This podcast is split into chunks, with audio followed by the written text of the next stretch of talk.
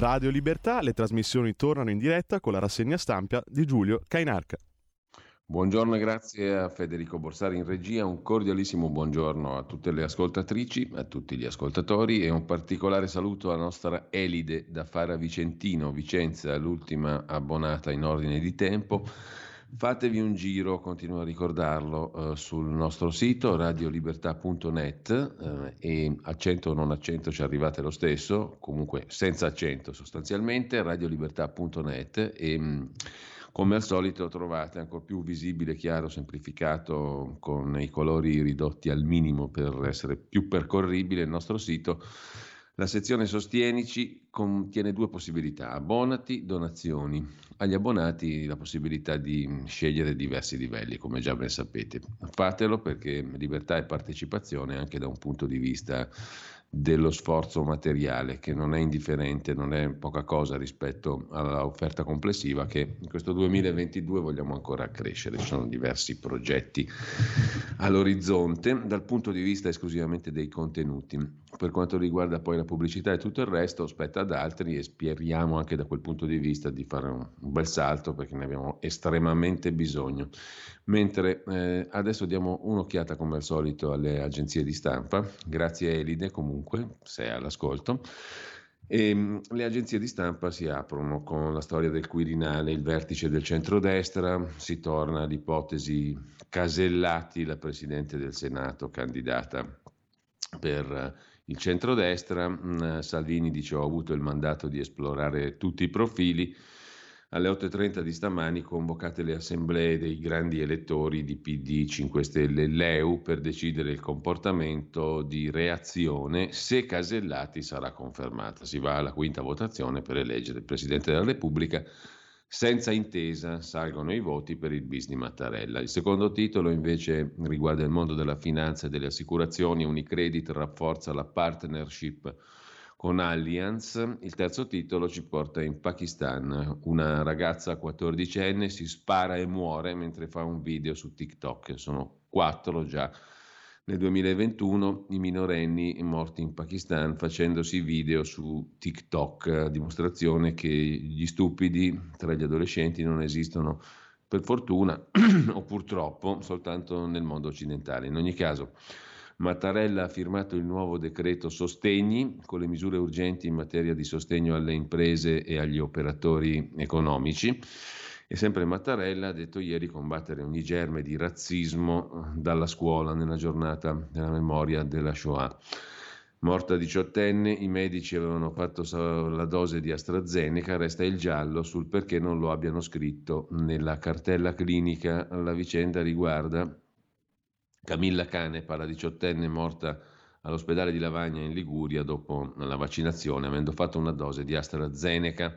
Il personale sanitario dell'ospedale sapeva che la diciottenne aveva fatto AstraZeneca come vaccino. È emerso dalle audizioni dei medici fatte dalla Procura che indaga sulla morte della studentessa avvenuta il 10 giugno scorso per una trombosi. Era stata vaccinata durante un open day i PM avevano convocato i medici per verificare come mai nella documentazione clinica del primo ricovero non fosse stato indicato che la giovane aveva ricevuto il siero anglo-svedese AstraZeneca. Secondo i genitori della ragazza, al momento del primo accesso era stato detto. Inoltre, dalle indagini era emerso che Camilla mandò un messaggio sul cellulare a un conoscente dicendo che la stavano trattenendo in ospedale per il vaccino. Resta il giallo sul perché non sia stato scritto nella cartella clinica, scrive l'agenzia ANSA in primo piano. Il ministro dell'economia Franco ha detto che gli aumenti delle bollette non devono bloccare la ripresa. Su questo tema alle 9 faremo una conversazione credo molto interessante con Mario Menichella, fisico, studioso, in questo caso anche delle cause del caro bolletta energetica italiana, Anatomia di un disastro, si intitola il suo pezzo che potete leggere per intero sul sito della fondazione ium.it, la fondazione diretta dal professor Luca Ricolfi. Alle 9 ne parleremo, alle 8.45 avremo con noi invece per il cui Parlamento il vicepresidente della Commissione Finanze della Camera, Alberto Gusmeroli, vice sindaco anche di Arona. Eh, sempre dal primo piano dell'agenzia ANSA, invece, il Quirinale, il film della giornata di ieri, lo vedremo tra poco. Il braccio di ferro tra Stati Uniti e Russia, la battaglia adesso è sul gas. Washington attacca il gasdotto Nord Stream e cerca di usare l'influenza della Cina su Putin. E sempre dalla prima pagina dell'agenzia ANSA, ok, dell'agenzia europea, del farmaco a Paxlovid, la pillola anti-Covid di Pfizer. L'EMA, l'Agenzia Europea Farmaco, ha raccomandato l'autorizzazione ad immettere in commercio condizionatamente il farmaco. E sempre dalla prima pagina dell'agenzia a Roma il Tevere è pulito, ma c'è ancora rischio di piene, lo dice l'autorità di bacino. E infine il vice ministro o sottosegretario alla salute Sileri ha detto che nelle prossime settimane ci sarà il cambiamento delle nostre vite. Attenzione, l'alta percentuale di vaccinati, il virus meno temibile, ci permettono una rimodulazione delle regole. Vanno riviste la durata del Green Pass e le regole per la scuola, ha detto il sottosegretario Sileri. Con ciò lasciamo l'agenzia ANSA, sguardo rapido lo diamo anche all'agenzia AGI, l'agenzia giornalistica italiana, numeri e debolezze degli schieramenti alla vigilia del quinto scrutinio per l'elezione del Presidente della Repubblica. E poi la Apple che fa il pieno di vendite e di utili grazie all'iPhone che schiva la crisi dei chip. L'elezione del presidente c'è tutto un capitolo dedicato, il ricordo di Mattarella sulla Shoah e poi svaligiata la casa della deputata democratica Prestipino mentre è alla Camera per il voto sul colle, scrive l'agenzia Agi. Vediamo pure ADN Kronos che in primo piano mette anch'essa la questione quirinale, la quinta votazione alle 11, ora il nome sulla scheda rispunta la candidatura di Elisabetta Alberti Casellati. Pregliasco ritira la famosa circolare del Galeazzi che dava la precedenza ai vaccinati, stop per chiudere la polemica, dice il direttore dell'Istituto Galeazzi appunto di Milano e poi la pillola anti-Covid della Pfizer con questo bel nome Pace e Amore, Paxlovid, eh, che viene autorizzata condizionatamente dall'Agenzia Europea del Farmaco. Parla Cassese, il suo nome è spuntato per il Quirinale, il mio nome, vivo il momento as usual, l'ironia del costituzionalista, onorato e felice certamente, e poi non lo so, vedremo, fa il verso alle dichiarazioni dei politici il professor Cassese, un esempio di anziano invecchiato molto bene perché ha acquisito ancora più ironia e sarcasmo il professore col passare dell'età.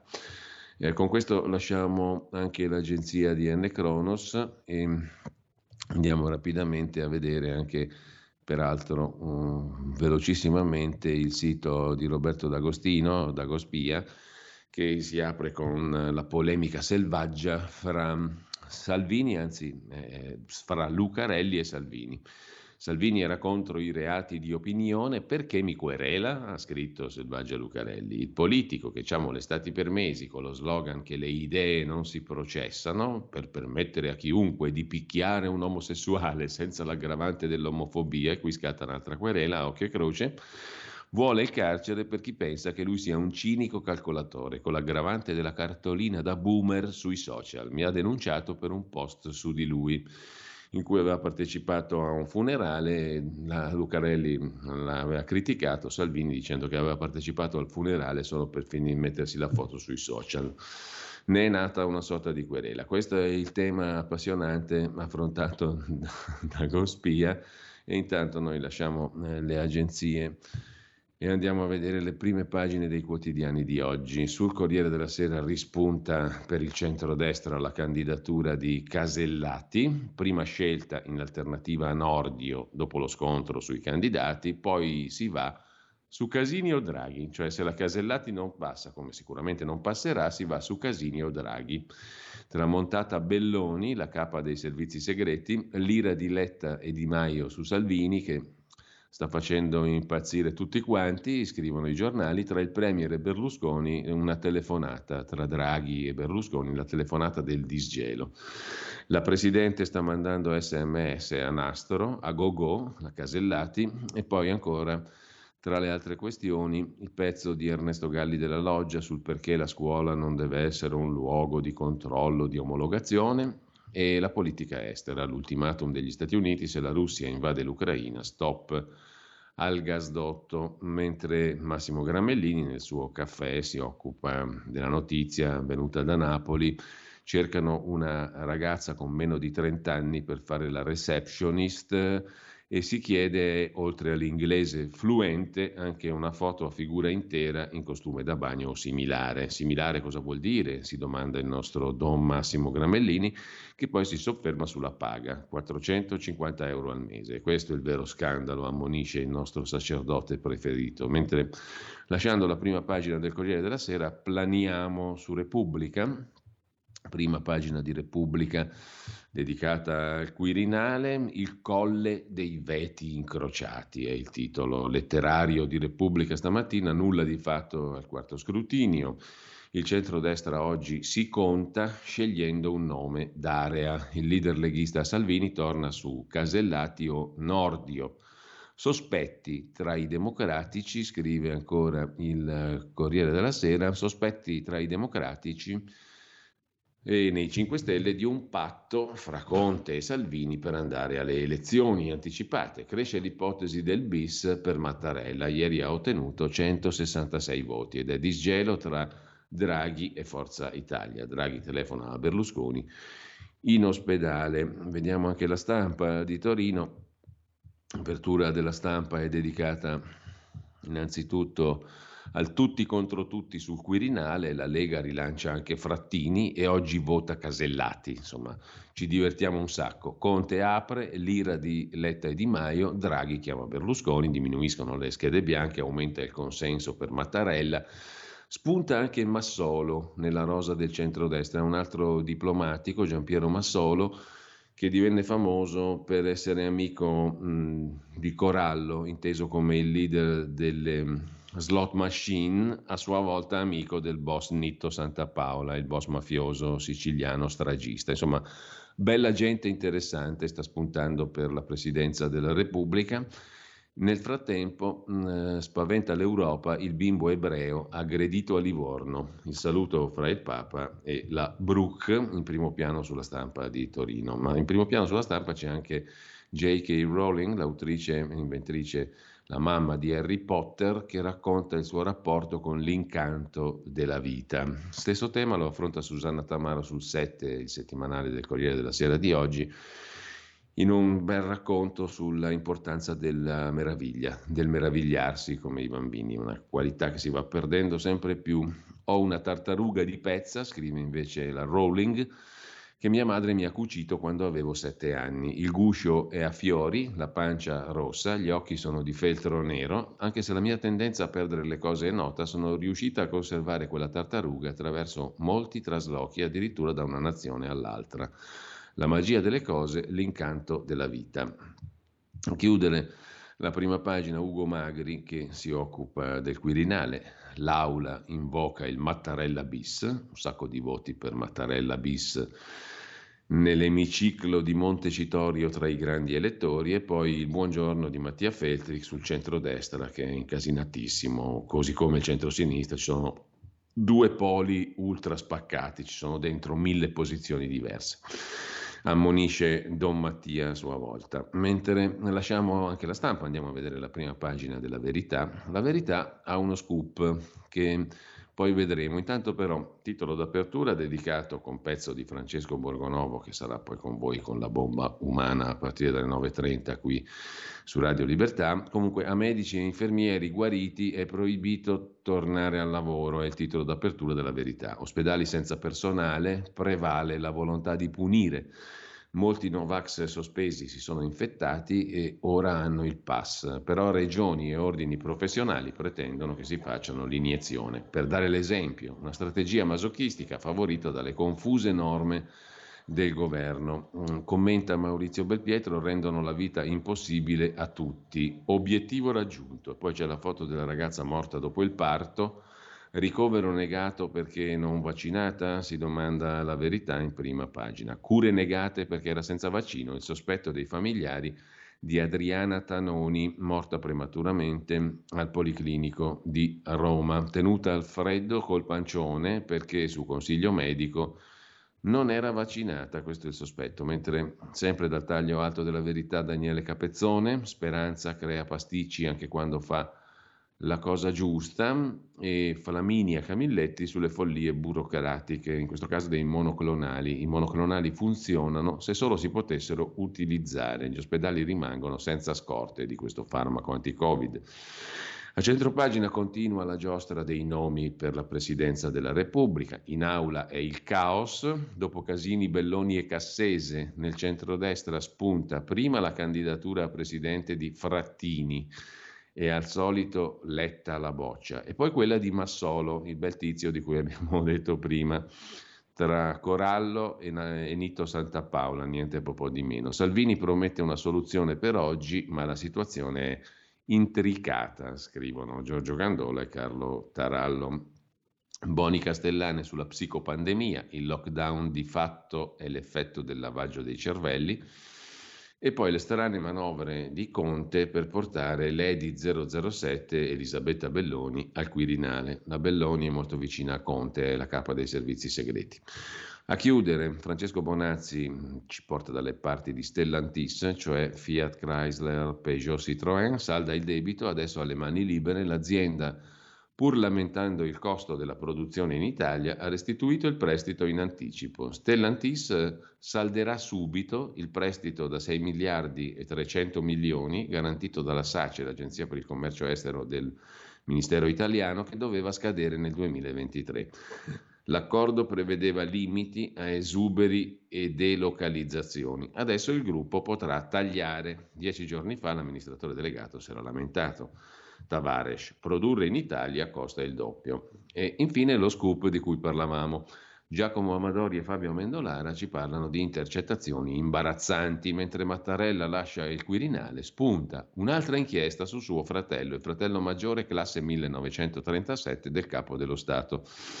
C'è stato mm, chi ha consegnato intercettazioni che risalgono al 2016, ma già depositate alle parti ben quattro anni fa, nel 2018, in cui si parla del fratello del capo dello Stato. Vediamo di capirne qualcosa di più. Per anni, scrive la verità in prima pagina, queste intercettazioni hanno girato nelle redazioni dei giornali, ma nessuno le ha mai pubblicate. Adesso qualcuno deve aver pensato che un giornale che possa renderle pubbliche c'è. La verità. La storia è curiosa e riguarda un procedimento giudiziario le cui indagini preliminari si sono concluse circa un anno fa. Protagonista l'ex direttore della sede provinciale dell'INPS di Bergamo, Angelo D'Ambrosio, accusato di avere passato sotto banco notizie riservate e di essersi fatto corrompere a colpi di mazzette e di utilità, per esempio i favori di una squillo, da un sindacalista a capo di una cooperativa, tale Antonio Mario Cattaneo, diverse captazioni sono state effettuate sull'auto dell'imprenditore, una proletaria Porsche Panamera. Al telefono D'Ambrosio, cioè il direttore della sede provinciale dell'Inps eh, di Bergamo, intercettato nell'ottobre del 2016, fa sobbalzare sulla sedia i poliziotti, che preparano un'informativa sulla delega orale ricevuta dalla Procura di Bergamo circa lo sviluppo della posizione di Antonio Mattarella, il fratello del Presidente della Repubblica. Il cuore delle conversazioni è riassunto dai poliziotti così. Nelle telefonate, scrivono nei brogliacci di intercettazione, telefonate che seguono, Angelo D'Ambrosio, prima con un suo collaboratore, Angelo D'Ambrosio è il direttore dell'Inps di Bergamo, e poi con l'imprenditore Cattaneo, anzi sindacalista a capo della cooperativa, Antonio Mario Cattaneo.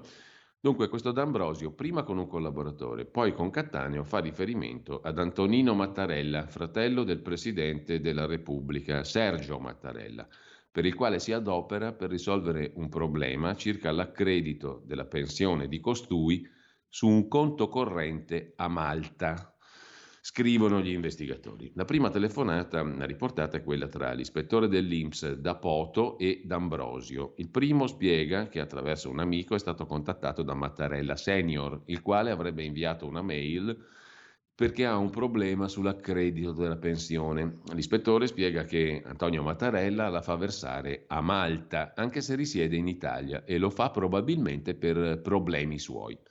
Dice anche che si tratta di un conto numerico e non nominativo, per cui l'Inps ha dato l'ok. Però quando arriva lì l'IBAN è corretto, ma il nome non combacia col codice alfanumerico. Il brogliaccio prosegue. L'ispettore dell'Inps da Poto spiega che ha ricevuto la mail e che ha detto che potevano informarsi ed Ambrosio, il direttore Inps Bergamo, ribatte che posso farlo ma risolvere il problema è difficile perché vede la situazione un po' complicata sul discorso delle pensioni internazionali, ma dice che ci proveranno. L'ispettore informa D'Ambrosio che bisogna dare una risposta entro sera. Il direttore, di, il direttore a questo punto dice di riferire all'illustre parente di Mattarella, il fratello, che ha bisogno di due o tre giorni, se non di una settimana, e che sa già chi chiamare. Il Dapoto, l'ispettore IMSS, annuncia che sta per girargli una mail e aggiunge: Siamo ospiti in Sicilia, sappia questo. Il giorno dopo, D'Ambrosio dice all'ispettore che non ha trovato la missiva e che non riesce ad aprire il messaggino col contatto di Mattarella Senior. Dapoto glielo rimanda. La polizia annota che il numero appartiene effettivamente al fratello del capo dello Stato. In un'intercettazione del 5 ottobre i due interlocutori tirano le somme. Dice l'ispettore, mi ha girato anche la lettera dell'Inps in cui dice che il pagamento è effettuato sulla banca estera, però è tre mesi che non gli arriva la pensione, quindi sono 12.000 euro al mese. Comincia ad avere qualche piccola ambascia. Sembra che l'Inps invii la somma, ma che poi l'accredito torni indietro. I due sono timorosi di controllare la posizione di Mattarella sulla banca dati. Dramborosio chiede: se tu vai a fare un'interrogazione su quella posizione lì, potrebbe essere una posizione sensibile che ti chiamano da Roma. Per questo preferisce chiamare direttamente Roma, anche se l'ispettore D'Appoto gli fa notare che a salvaguardarli c'è anche la mail del fratello di Mattarella, presidente. Il messaggio di posta elettronica contiene la lettera dell'Inps che assicura che il pagamento è stato effettuato. L'ispettore D'Appoto è perplesso. Lui dice non combaciano i nomi, però mi sembra un po' strano che una volta che c'è l'Iban e il D'Ambrosio, il direttore della sede provinciale dell'Inps di Bergamo Tagliacorto, dice in giornata lo sento, mi faccio dare qualche indicazione. Sette ore dopo il direttore fa sapere al collega di aver stabilito il contatto e di essersi mosso su Roma, anche se pensa che ormai per novembre sia troppo tardi per risolvere la questione, teme che il bonifico sia già partito. Mo, dice il direttore, Abbiamo un mese di tempo, per novembre risolviamo il problema, a dicembre avrà tutto, ma con Mattarella Senior è stato vago, scrive ancora la verità. Insomma, pensione sulla prepagata maltese a Malta, l'indagine sul fratello di Mattarella. L'inchiesta è spuntata proprio nei giorni dell'addio del presidente al colle. Le intercettazioni imbarazzanti su un favore al fratello del capo dello Stato da parte di un funzionario INPS nei guai per corruzione. L'avvocato siciliano si difende, mai chiesto nulla, ho tutto in regola e nei brogliacci si parla anche di biglietti per il concerto al Quirinale, scrive La Verità. Eh, dalla verità passiamo a libero, andiamo rapidi, stamattina abbiamo poco tempo rispetto al solito, comunque arriva la prima, prima la pillola del nuovo presidente, scrive Alessandro Sallusti, L'Agenzia Europea del Farmaco autorizza la pillola Pfizer, la prima a uso domiciliare, abbatte il virus del 90%. Quirinale e Covid è il titolo simpatico di Libero. Il centrodestra per il colle punta su Casellati o Casini. Così scrive in prima pagina il direttore Sallusti, mentre per merito di Super Mario Draghi ci tagliano i fondi europei, ciò di cui parleremo anche con il deputato Gusmeroli alle 8.45. Bruxelles, l'Europa dice che il nostro prodotto interno lordo va molto bene, quindi va ridotto il PNRR. Siamo alla follia, scrive Sandro Iacometti su Libero. Il pezzo come al solito è molto puntuale e preciso. Per merito di Draghi ci tagliano il PNRR. L'Italia è cresciuta troppo e l'Unione Europea ci stanga. Secondo i criteri di Bruxelles, se abbiamo fatto meglio degli altri, ora dobbiamo essere puniti con un taglio ai fondi europei. Lasciamo anche libero e andiamo a vedere anche la prima pagina del Tempo di Roma, che si apre con il commento del direttore Franco Becchis sul Quirinale, infilzato un candidato allora, cade anche la possibilità di Casini, bocciate tutte le proposte avanzate dal centrodestra sullo sfondo. Resta Draghi, scrive Franco Becchis nel commento di prima pagina. e ancora caccia al presidente, ma uno dopo l'altro tutti i nomi fatti dal centrodestra vengono infilzati da veti incrociati e anche i nomi fatti dal centro-sinistra vengono infilzati da veti di altro genere. Così non si può andare avanti, i candidati sono tutti a perdere, scrive Bechis. Ora i partiti devono scegliere il sistema del conclave, chiudersi e votare. Scheda dopo scheda verrà fuori il nome per il colle, scrive il direttore del Tempo di Roma. Draghi resiste e quello che nonostante tutto ha ancora più chance perché tutti gli altri vanno a sbattere. Vuoi vedere che tutta questa manfrina è stata organizzata apposta da quegli infami dei capi partito per far venire fuori alla fine Draghi? A sinistra e scheda bianca sono troppo divisi per un nome, mentre oggi il centrodestra si conta, scrive in primo piano Daniele Di Mario sul tempo di Roma. Ma c'è anche un'altra questione sul tempo, che disastro il Monte dei Paschi statale, un monte di guai. Il Ministero del Tesoro sta cercando un partner credibile per la banca senese. La grande incompiuta del governo Draghi si chiama Monte Paschi Siena dal punto di vista finanziario. È la banca in cui il 64,2% dal 2017 è nelle mani del Ministero dell'Economia, allora guidato da Padoan, quando la banca fu salvata, tra virgolette, dopo anni di perdite, con un intervento della mano pubblica costato circa 7 miliardi di euro, fra aumento di capitale e rimborso delle obbligazioni subordinate. E adesso il Monte dei Paschi deve trovare un socio perché è una banca in condizioni disastrose gestita dallo Stato. In quattro anni ha perso per strada un miliardo 300 milioni di euro di ricavi. Il Ministero del Tesoro sta cercando un partner, ma in queste condizioni è un'operazione difficile, scrive Andrea Giacobino sul Tempo di Roma. Dal Tempo di Roma passiamo a dare un'occhiata anche all'altro quotidiano romano, il Messaggero, che Oltre alla Quirinale mette in primo piano anche la questione delle pensioni, ai giovani andrà un bonus contributi per far salire l'assegno pensionistico. Sul tavolo appunto c'è questa ipotesi, contributi da calcolare a fine carriera per chiudere i buchi contributivi per i giovani e le donne che sono interamente nel sistema contributivo. Se ne è parlato al tavolo governo.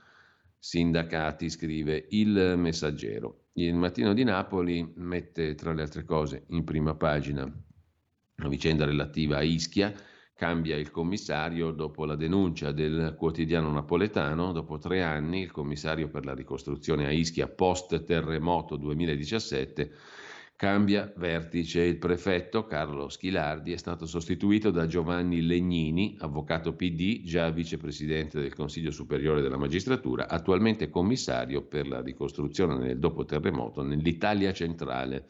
La nomina arriva dopo la denuncia sui ritardi sulla ricostruzione in alcuni comuni di Ischia. E poi c'è un'altra questione in prima pagina sul mattino, studenti positivi, ritorno a scuola senza certificato. Per rientrare basta un test negativo. Una delle novità contenute nel provvedimento che dovrà arrivare con decreto di PCM la prossima settimana potrebbe riguardare appunto il ritorno in classe di guariti e vaccinati con solo il tampone, senza la necessità del certificato del medico, come avviene adesso, scrive il mattino di Napoli. Dal mattino al giorno, apertura dedicata anche qui al Presidente della Repubblica, fate presto, il Paese ha altri problemi, anche ieri una votazione inutile, riunioni nella notte, Serve un presidente super partes, ma c'è chi pensa più alla campagna elettorale che al futuro e al presente dell'Italia, scrive il quotidiano nazionale. Il giornale di Augusto Minzolini,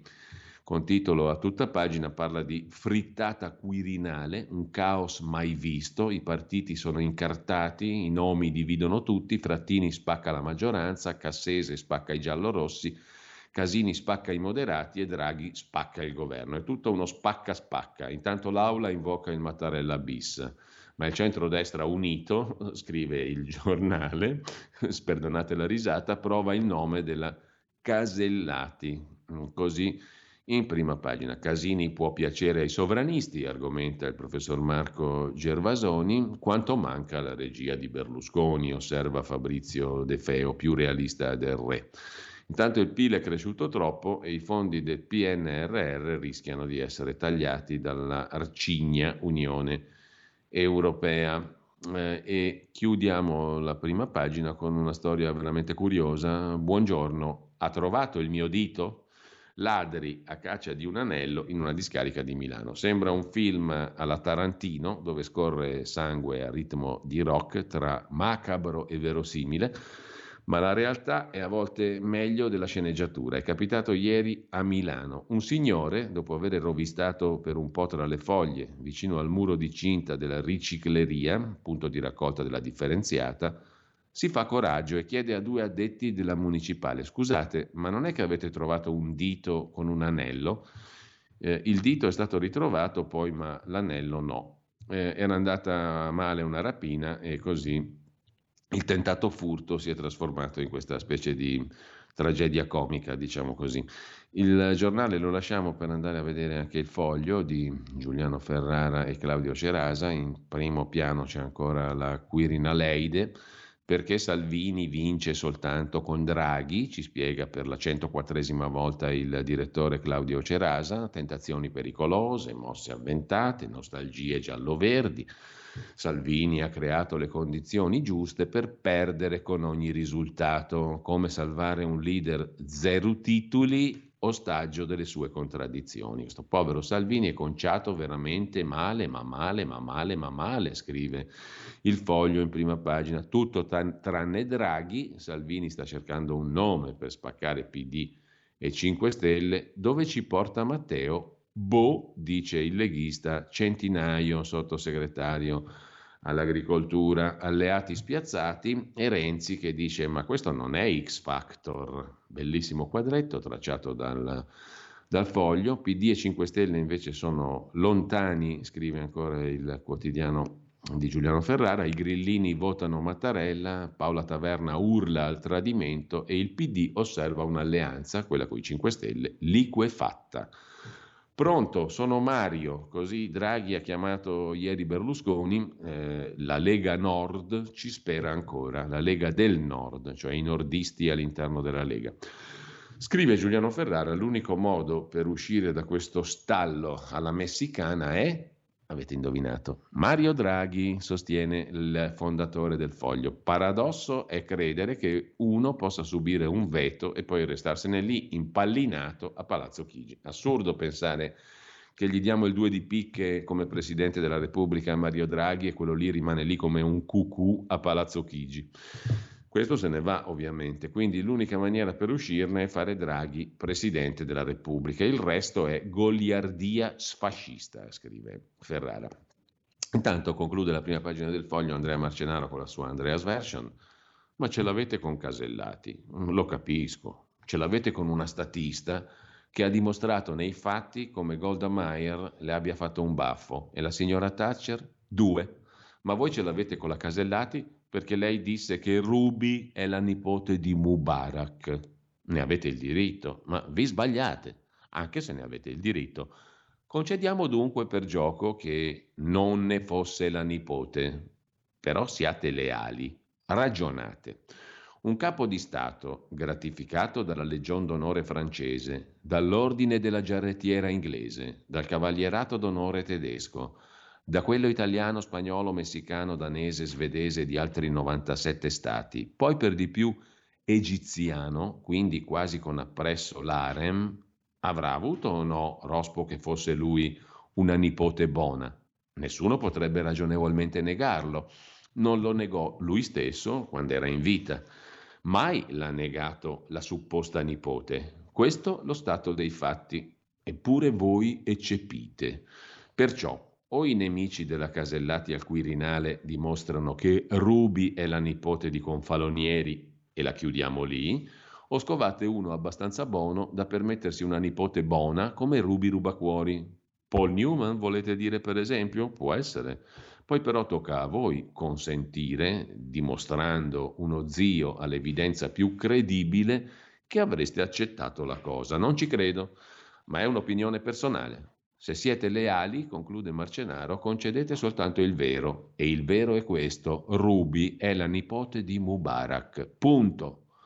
La signora Casellati sulla questione si è tenuta in linea rigorosa con una posizione istituzionale, non la sola, ma istituzionale, punto. Non esiste motivo al mondo per criticare la Casellati, né politicamente né come, come dire, da servant, punto. Ditelo dunque. Vi sta sul culo la Casellati? Perché gli unici sponsor che aveva erano Stanlio, Olio, Gianni e Pinotto. Vero, ma non esiste motivazione più antipopolare, conclude con somma elegante perfidia Andrea Marcenaro sul foglio, che lasciamo per andare a dare un'occhiata anche al fatto quotidiano di Marco Travaglio Apertura sul Quirinale naturalmente, con eh, il Salvini in mano il moito davanti al mixer come da papete. Salvini torna al papete, ci racconta il quotidiano di Marco Travaglio. Altro che Kingmaker.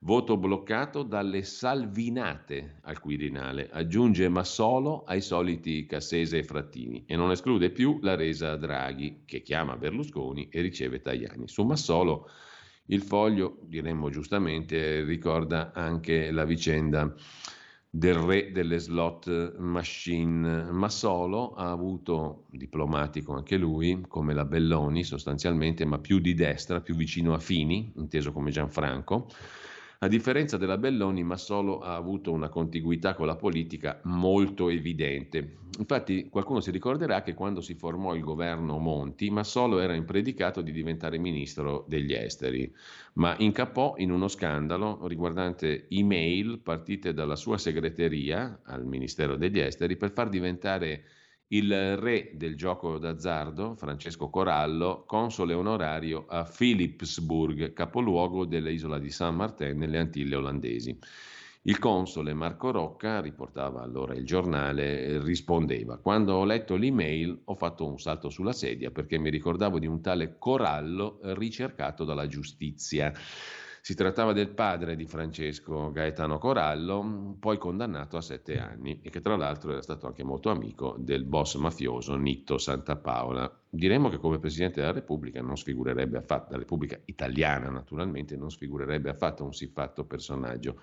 Comunque, il Fatto Quotidiano, oltre a Massolo, e al re delle slot machine si occupa del Green Pass, un loop per nulla antiscientifico secondo un lume, eh, un nume, anzi un, un nume e un lume tutelare della medicina internazionale, cioè il dottor Carta Bellotta della Fondazione Gimbe, che veramente ogni volta che ormai la nominano, eh, non lo so, viene un, una specie di irritazione che corre lungo tutto l'epitelio. Comunque, al di là di questo, Oltre a questo c'è anche la questione della giustizia, stalker subito fuori, effetto Cartabbia. La norma è entrata in vigore a ottobre, non si può applicare perché non è stato modificato un articolo collegato al codice penale.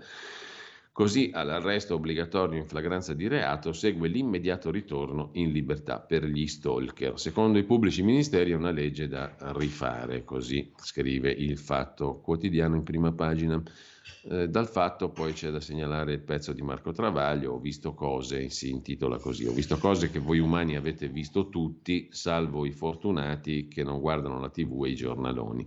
Ho visto il Presidente del Consiglio fare le consultazioni per scegliere il Presidente della Repubblica e minacciare di prendere cappello e andarsene se non fosse eletto lui o chi piace a lui, Salvini rientrare al papete, il centrodestra candidare, bla bla bla bla bla bla bla. Lasciamo con questo il Fatto Quotidiano, andiamo a vedere anche domani il quotidiano di Carlo De Benedetti che mette in apertura la questione quirinale e lo stallo dei partiti. Si torna al punto di partenza con la tentazione del Mattarella bis. Mattarella bis o Draghi? Cadono tutti i candidati, dai politici come Casini ai tecnici come Cassese e Belloni, fuori gioco anche loro. Salvini guida il negoziato ma non conclude molto, sullo sfondo c'è sempre la figura di Draghi o il congelamento dell'assetto attuale, cioè con un bel Mattarella bis e Draghi che rimane presidente. Sulla questione di Belloni, Elisabetta Belloni, la numero uno del Dipartimento Informazioni e Sicurezza che coordina e vigila sui nostri servizi segreti interno ed estero, dal Premier Draghi a Belloni le istituzioni vanno al massimo, scrive Marco Grieco, non per caso da Città del Vaticano. La numero uno dei nostri servizi segreti, Belloni, è entrata nella lista dei quirinabili. Con il presidente del Consiglio Draghi, la Belloni condivide gli studi presso l'Istituto Massimo di Roma, la scuola dei gesuiti romani la culla dell'intelligenza politica, plasmata appunto dalla Compagnia di Gesù.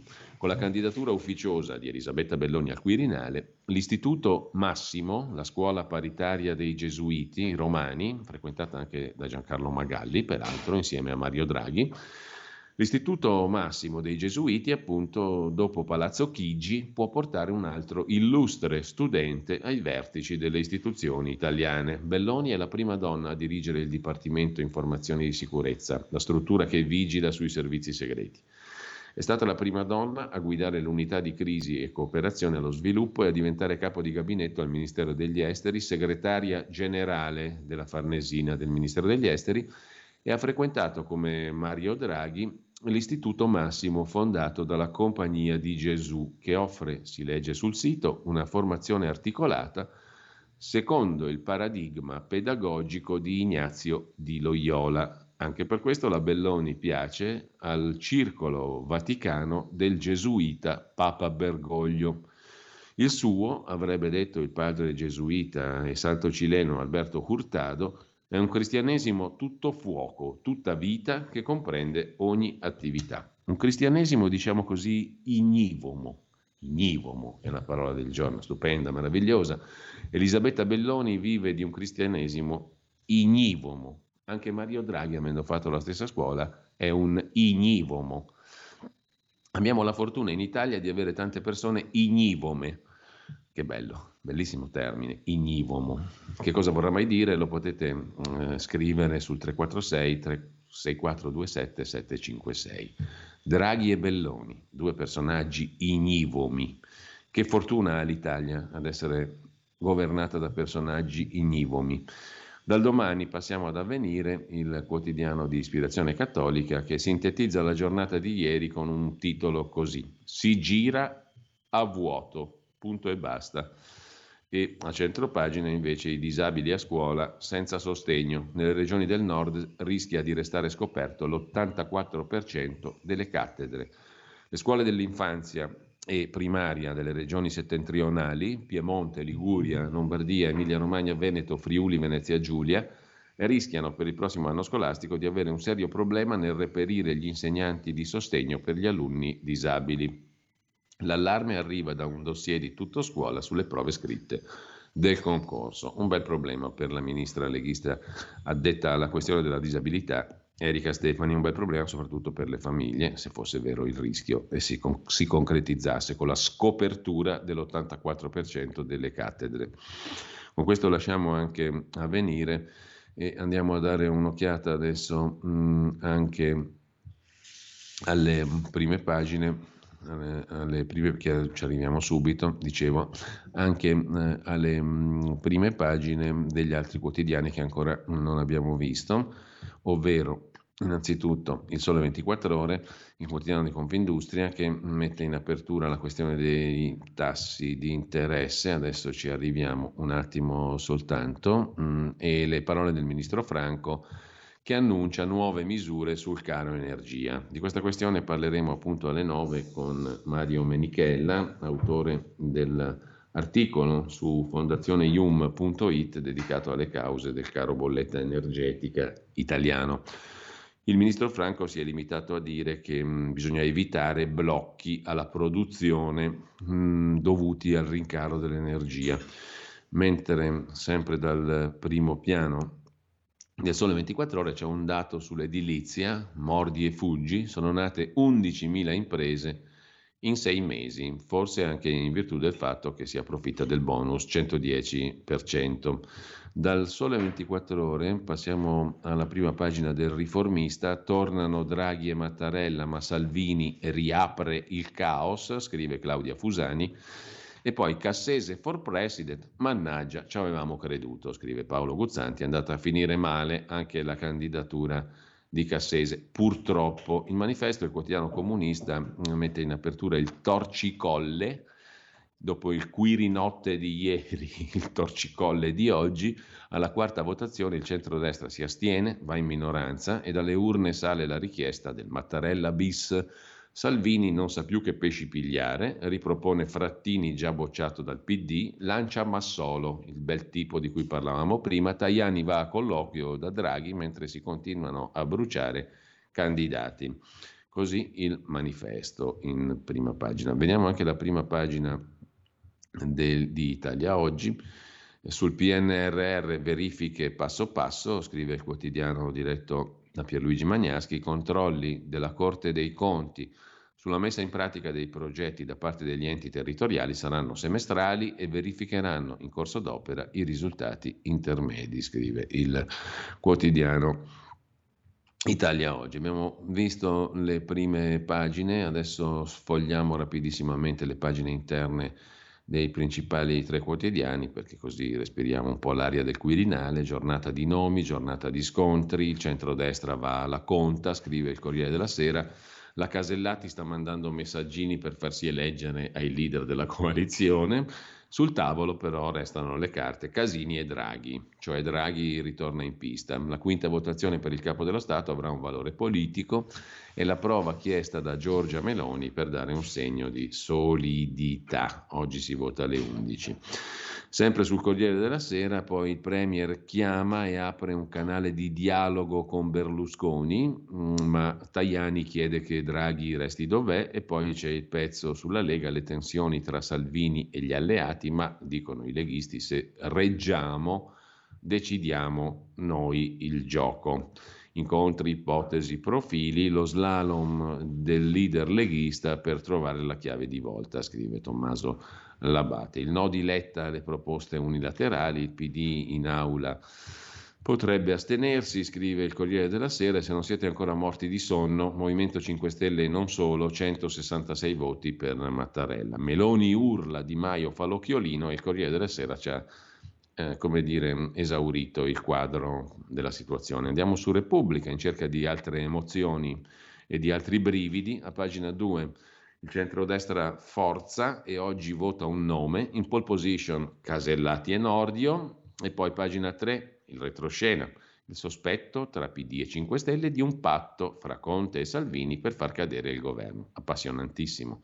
Da Belloni a Cassese, il giorno dei candidati sulle montagne russe, la telefonata di Draghi a Berlusconi, un Berlusconi ricoverato in una suite bellissima all'ospedale San Raffaele che sembra una stanza da grande albergo visite limitate, figli in ansia, ha preso una bella legnata il Silvio e ora però va meglio, dice il bollettino medico. Soltanto i fedelissimi vanno da lui, col fratello Paolo ha parlato del Monza Calcio, ma pare un leone ferito che aspetta la rivincita, scrive Repubblica.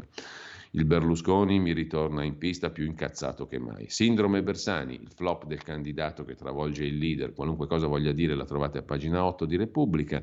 E poi Caldarroste, Covid, fuori dal palazzo, Roma parla d'altro e chiede che questi personaggi dentro lì facciano in fretta eleggere il presidente. La stampa, la stampa ci darà qualche emozione in più rispetto ai moscissimi Repubblica e Corriere? Vediamo un po'. Andiamo a pagina 2, si tratta oltranza, il nome condiviso non c'è, crescono i voti per Mattarella, risale Draghi. Tentazione Mattarella, scrive ancora la stampa, poi 5 Stelle, Conte teme il ritorno a Draghi e minaccia l'uscita dal governo, che paura. La rabbia del PD che dice basta con le provocazioni, l'ira di Letta contro la destra. Tra Draghi e Berlusconi prove di disgelo. Paolo Cirino Pomicino dice che la leadership non è il mestiere di Matteo, Matteo Salvini, Mattarella stia pronto a un altro giro, come auspicò, anzi come previde. Qui ai nostri microfoni di Radio Libertà il professor Galimberti, ineguagliato esperto statunitense italo-americano, che l'aveva vista giusta forse, Mattarella bis. I miei candidati Casini, Casellati e Amato, dice da par suo um, eh, Paolo Cirino Pomicino, poi c'è Giampiero Massolo, ambasciatore e presidente del gruppo Fincantieri, e scusate se è poco, anche lui candidato, mezzo candidato quirinabilino, quirinabilotto, E poi ancora dalla stampa di Torino i timori dei mercati. Attenzione perché lo spread è salito a 145 ieri, è salito altri 5 punticini. Nei vertici riservati tra banche d'affari e investitori la preoccupazione per l'instabilità del nostro paese. Il primo segnale è una fiammata dello spread subito rientrata, ma il debito resta osservato speciale. Goldman Sachs dice che lo scenario migliore è la doppia conferma di Premier e Capo dello Stato, ma vi, vi raccomandate, cioè vi, vi, figurate, diciamo così, che bella scena, dopo tutta sta manfrina tornare a Mattarella ancora e Draghi ancora. Come dire, che questi partiti possono chiudere la baracca ai burattini, dichiarare fallimento per tradimento della ragione sociale elementare e ehm, affidarci diciamo veramente a, a, all'uomo forte. A questo punto ci vuole un uomo con gli stivali che chiuda la baracca, faccia finire di ballare i burattini. No, tanti diranno così a quel punto, no? si alimentano i peggiori populismi. Con ciò lasciamo la stampa. Eh, e andiamo adesso a vedere alcuni degli articoli di giornata degni di nota. Intanto c'è la questione della pensione sulla, sulla prepagata maltese del fratello di Mattarella, un'inchiesta spuntata proprio nei giorni dell'addio di Mattarella al colle, con intercettazioni imbarazzanti sul presunto favore al fratello del capo dello Stato da parte di un funzionario INPS nei guai per corruzione. Cosa vorrà dire questa cosa? Quanto peserà su Mattarella? Probabilmente niente, zero, però insomma la mette in prima pagina la verità, la Pravda di Maurizio Belpietro. Nel frattempo, come dicevamo, mm, per merito di Draghi ci tagliano il PNRR, di questo parleremo tra poco alle 8.45 con il vicepresidente della Commissione Finanze della Camera, Alberto Gusmeroli. Il ministro dell'economia Franco ha detto che la nostra crescita economica è ottima, no? meravigliosa, per il 22 siamo al 4%, eh, per il 2022 le stime sembrano confermate dal risultato dell'industria di novembre, bla bla bla. Ora scrive su Libero Sandro Iacometti. Mettiamo per un attimo da parte i segnali poco incoraggianti che arrivano da alcuni settori produttivi alle prese col rincaro delle materie prime. Facciamo finta che solo alcuni giorni fa Banca Italia e Fondo Monetario non abbiano rivisto al ribasso le stime per la crescita del 2022 che le cose nel 21 siano andate molto bene, meglio della media europea, è un fatto, ma invece degli applausi rischiano di arrivarci degli schiaffoni, perché il meccanismo messo a punto dall'Europa, il Next Generation EU, i fondi europei per favorire la crescita dopo la pandemia, contiene penalità rivolte, assurdo ma vero, proprio a chi raggiunge l'obiettivo. L'articolo 11, comma 2 del regolamento 2021-241 istitutivo del Recovery Plan contiene la trappola. In sostanza si prevede che il calcolo del contributo finanziario massimo è aggiornato entro il 30 giugno 2022 per ciascuno Stato, sostituendo i dati delle previsioni economiche d'autunno 2020 con i risultati della variazione del PIL reale e della variazione aggregata del PIL per il periodo 2020-2021. Il risultato, senza entrare nel tecnico, è che prima dell'estate l'Unione Europea potrebbe procedere a una modifica del pacchetto di finanziamenti messo in campo per l'Italia, riducendone gli importi. L'ipotesi è teorica, ma fino a un certo punto. La portavoce della Commissione europea, Ferle Nuitz, ha spiegato che il sussidio è stato adottato in un momento di incertezza economica e l'assegnazione sarà ricalcolata. Secondo i criteri di Bruxelles abbiamo fatto meglio degli altri e dobbiamo essere puniti con una sforbiciata ai fondi. A proposito di fondi, mm, vince la Lega per quanto concerne i comuni della Lombardia in questo caso, stanziati i fondi per finanziare progetti che erano stati esclusi per favorire il Sud. Il consigliere regionale della Lega Alessandro Corbetta dice ora vanno cambiati i criteri contenuti nei bandi, perché c'è un'altra gabola che riguarda in questo caso i comuni italiani e non solo, ita- e non solo del nord, di tutta Italia. La battaglia è quella sui progetti di rigenerazione urbana che sono stati approvati ma non ancora finanziati coi fondi del PNRR di cui parlavamo poco fa. C'è da combattere una guerra, quale? Quella sui criteri per assegnare i fondi che sono stati inseriti nei bandi. I criteri rischiano di creare nuove discriminazioni a danno del nord Italia. La vicenda è questa, il governo ha stanziato 5 miliardi 700 milioni di euro per finanziare con fondi europei PNRR la rigenerazione urbana dei comuni. Per fare, per fare ricorso a questi fondi i comuni devono presentare progetti che finiscono in una graduatoria. La graduatoria viene stilata secondo criteri discutibili, uno in particolare, l'indice di vulnerabilità che si basa sul reddito pro capite degli abitanti del territorio. Alla presentazione delle graduatorie ci si accorge che grazie a questo criterio, una tagliola, i due terzi dei comuni lombardi mm, viene tagliato fuori. Nel dettaglio, dei 302 progetti presentati da 86 comuni ne entrano in graduatoria 289. Di questi però solo 22 comuni vengono finanziati. Tornando ai 5,7 miliardi, va detto che il 40%, 2 miliardi e 300 milioni, sono stati attribuiti d'ufficio al sud. Sui restanti 3 miliardi e 4 pesa l'indice di vulnerabilità, cioè quello che fa riferimento al reddito pro capite degli abitanti dei territori. Una situazione che crea il paradosso. In regione Lombardia, la regione più ricca e produttiva, ma anche quella che vanta il prelievo fiscale maggiore, con un residuo fiscale da 54 miliardi all'anno. Il residuo fiscale è la differenza fra ciò che si dà allo Stato centrale e ciò che rimane sul territorio. La Lombardia regala, l'abbiamo detto un miliardo di volte, 50 e passa miliardi di euro all'anno allo Stato centrale di Roma poca roba, dite voi, fate quattro conti, 54 miliardi di euro all'anno, giù di lì, tra i 50 e i 70 a secondo degli anni.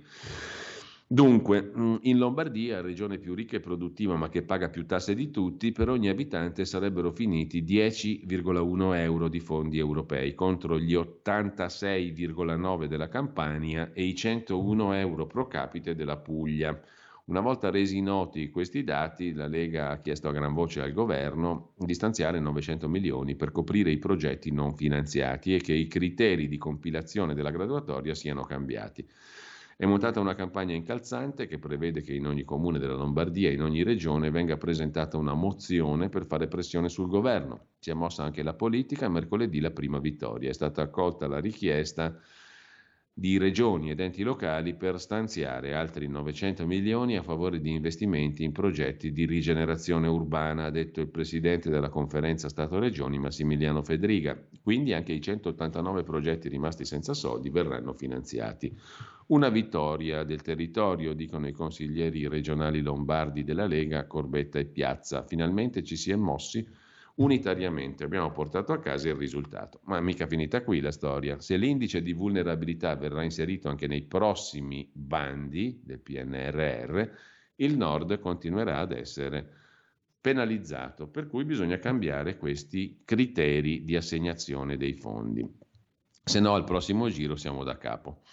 Intanto, cambiando argomento, ma sempre rimanendo agli articoli degni di nota oggi, vi segnalo il pezzo di Mauro Zanon da Parigi su Libero, pagina degli esteri, pagina 16, sulla guerra di religione in Francia. Gli ebrei si nascondono per paura di arabi e nazisti. Il 68% dei giudei francesi ha subito umiliazioni, il 20% aggressioni fisiche, specie a scuola, e gli islamici pensano che gli israeliti abbiano troppo potere. Il 45% degli ebrei francesi consiglia ai propri figli di nascondere la propria religione. La questione non è nuova, si va aggravando in Francia. E mm, in, a Milano invece rischiamo di avere il quartiere delle moschee. È pronto un bando per assegnare a luoghi di culto islamici le aree di via Esterle e Marignano. La Lega denuncia vogliono il ghetto degli stranieri. Volendo usare gli acronomi che vanno tanto di moda in questi anni a Milano, potremmo ribattezzare quella parte della città che corre lungo via Padova come Dimo, cioè il distretto delle moschee. Di fianco c'è Nolo, North of Loreto perché di qui a pochi mesi di luoghi di culto islamici da quelle parti potrebbero essercene addirittura tre. Ieri il Comune di Milano, dando seguito a quanto previsto dal piano di governo del territorio, anzi la Commissione congiunta educazione e rigenerazione urbana Food Policy, c'è anche questo, al Comune di Milano, ha enunciato i criteri del bando per assegnare il diritto di superficie per finalità religiose non cattoliche su due aree, via Esterle, via Marignano. Nasce il quartiere delle moschee. Ci fermiamo un attimo, come al solito, alle 8.30. Stai ascoltando Radio Libertà. La tua voce libera, senza filtri né censura. La tua radio. Stai ascoltando Radio Libertà. La tua voce libera, senza filtri né censure. La tua radio.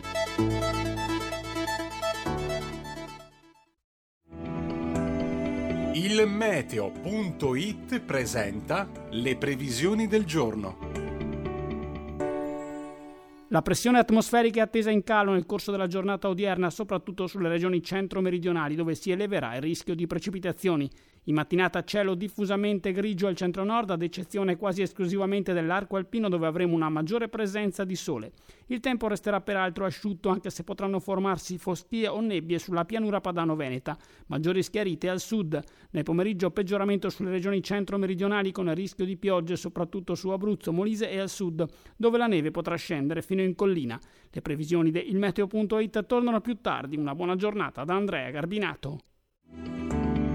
Avete ascoltato le previsioni del giorno.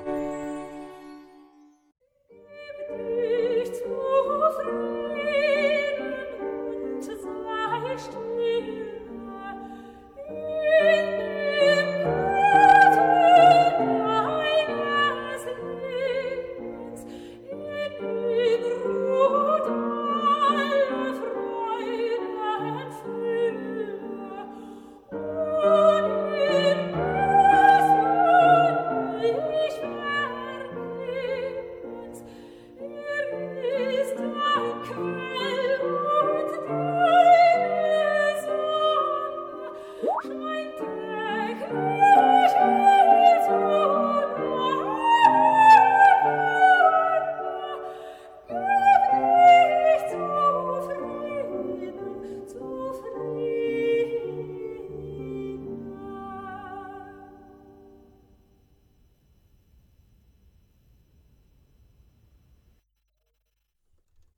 la linea torna al nostro direttore Giulio Cainarca.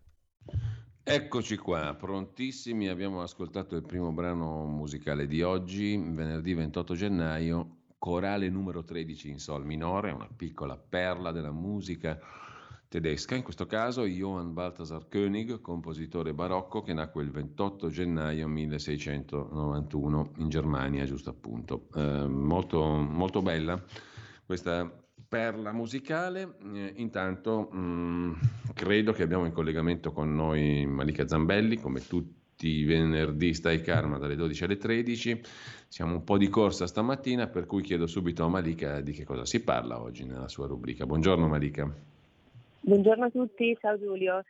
Allora, oggi parliamo di un argomento un po' delicato e parliamo di anime suicide grazie al contributo di una medium che è Ginella Tabacco, che era già stata con noi altre volte.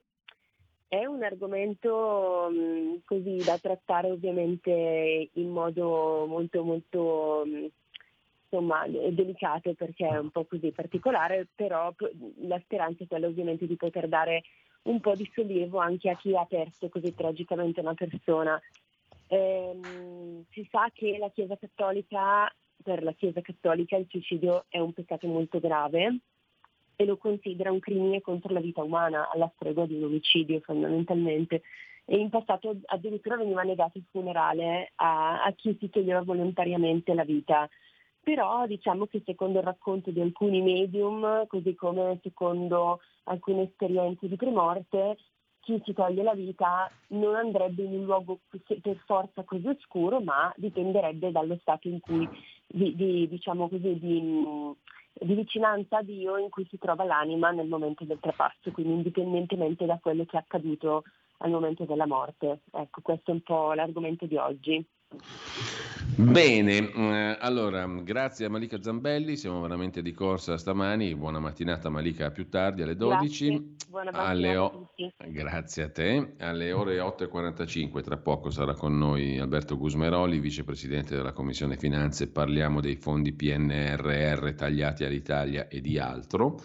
Eh, e poi vi segnalo, tra le altre cose, tra gli appuntamenti di oggi, nel pomeriggio mh, alle 15.10 Con eh, Radio Libertà parla l'avvocato con Pierluigi Pellegrin, Raffaele Della Valle, avvocato brianzolo, celeberrimo, avvocato diventato famoso anche per i casi di Terry Brume e di Enzo Tortora, liberale tra i fondatori di Forza Italia, segretario della Camera fino al 96, componente della Commissione Nordio per la riforma del codice penale, ha idee molto chiare sulla giustizia italiana ed è una persona di squisita e rara eleganza, sarà uh, ai nostri microfoni appunto alle 15.10 oggi pomeriggio.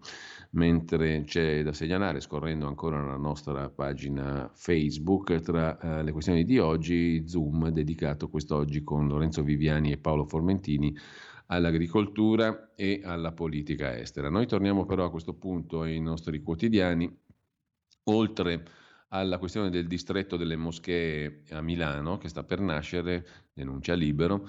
Per quanto concerne invece i fondi, i fondi europei, la BEI, che è poi la banca dell'Unione Europea sostanzialmente, la banca europea degli investimenti, qua sembra che fioriscano miliardi dei quali non si vede praticamente nulla. All'Italia 13,5 miliardi, dice Gelsomina Vigliotti, vicepresidente della Banca Europea degli Investimenti, subentrata nell'ottobre scorso a Dario Scannapieco che è andato alla Cassa Depositi e Prestiti. Ebbene, per l'Italia ci sono per il green, per il digitale, per le piccole e medie imprese 13 miliardi e mezzo di euro. In pratica possiamo confermare che un euro su sei dei soldi finanziati dalla Banca Europea degli Investimenti arriva in Italia, che nel 2021 è il secondo paese destinatario dei fondi della BEI prima ehm, del, eh, dietro la Francia, ma con una differenza di pochi milioni. Insomma, praticamente mh, mm, la Francia aveva preso più fondi di tutti, ma l'Italia gli sta dietro. Bisogna capire un'altra cosa. Se andate sul sito Open Policy, l'abbiamo messo anche in pagina, sulla pagina Facebook eh, della radio, di Radio Libertà, c'è un articolo di Open Police molto ben fatto sul PNRR italiano e il confronto con gli altri paesi europei. L'Italia è il principale beneficiario dei fondi europei del Next Generation EU. Diciamo che è anche il principale paese indebitato perché c'è una tabellina dove mh, mm, vengono riassunte, la vedete qui forse per chi ci sta seguendo, non ha bisogno di commenti questa tabellina. La parte in blu che state vedendo è la parte di prestiti, cioè di nostro debito, la parte in giallo sono le sovvenzioni. Tanto per fare un esempio, la Germania ha ottenuto soltanto sovvenzioni, cioè fondi gratuiti da parte gratis, diciamo così, dell'Unione Europea. Noi un bel 122 miliardi e passa di debito. Siamo il paese più straindebitato di tutta l'Europa. Pensate che il secondo paese più indebitato è la Romania per 15 miliardi, cioè 10 volte meno di noi. Poi arrivano la Grecia e la Polonia. La Grecia per 12 miliardi, che sono tantissimi rispetto alla popolazione, ma pochissimi rispetto ai nostri 120 e passa, la Polonia per 12 miliardi anche lei. Allora qualcuno ci dovrà prima o poi spiegare per quale cavolo di motivo l'Italia si è così straindebitata a livello di 10 volte più del secondo paese indebitato che è la Romania con l'Unione Europea. Questo merita una spiegazione di fondo che nessuno ci ha ancora dato. Intanto, dicevamo, andiamo a vedere anche le altre notizie o meglio gli altri articoli interessanti di oggi. Ce ne sono due molto interessanti sulla stampa di Torino. Il primo è eh, dedicato alla questione degli esuberi. Il giorno nero degli esuberi è stato quello di ieri, altro che Quirinale. Nell'indotto auto è esplosa la crisi del passaggio all'elettrico. 700 tagli alla Bosch, 500 alla Marelli, più di 1200 persone hanno perso il lavoro ieri. I sindacati dicono sono a rischio altri 4.000 Impieghi: 700 alla Bosch di Bari, 550 alla Marelli, oltre 1200 esuberi annunciati in un solo giorno in due tra i più importanti produttori nazionali di componenti auto. È scoppiata a Bari la prima crisi aziendale causata dal passaggio all'auto elettrica, denuncia il presidente di Confindustria Puglia Sergio Fontana, segnalando la totale assenza di una strategia nazionale nel momento in cui la transizione verso l'auto elettrica subisce un'accelerazione così repentina che rischia di schiacciare tutta l'industria automobilistica. La crisi, prevedibile da tempo, non riguarda solo Bosch e Marelli. Secondo stime FIMCISL sono almeno 4.000 i posti di lavoro a rischio nel campo delle componenti per automobile. Questo lo racconta meritoriamente direi la stampa di Torino, la stampa in una pagina, pagina intera, pagina 12, dedicata al giorno nero, proprio ieri, degli esuberi. Mentre sempre dalla stampa vi segnalo anche un altro articolo interessante e siamo ancora nel settore de, dell'auto. Uh, l'auto diesel è stata bandita e beh, gli operai e i tecnici del settore non sono mica tanto d'accordo perché il diesel adesso è pulitissimo, il common rail, tutto inutile, ci mandano a casa. In questo caso la stampa ci fornisce un servizio dagli operai e i tecnici di Bari, Modugno, hanno deciso di farci morire. 2500 è il numero di lavoratori di Bari Modugno al suo massimo. Ora sono 1700, ne resteranno solo 1000 cioè 1005 sono andati fuori dalle scatole. 25% la quota di operai dei motori diesel che è necessaria a produrre i motori elettrici. 3.000 il prezzo in euro di ogni e-bike prodotta dalla Bosch, ma la linea produttiva occupa poche persone. Stiamo parlando della Bosch di Bari, della quale appunto parlava mh, anche la stampa nell'altro articolo che abbiamo letto ieri, la Bosch di Bari, eh, appunto 700 esuberi alla Bosch eh, di Bari. E nel settore del, del diesel che è diventato pulitissimo, pensate l'assurdo, oggi il diesel è ecologico, super ecologico e pulito, eppure non si deve più produrre, una assurdità.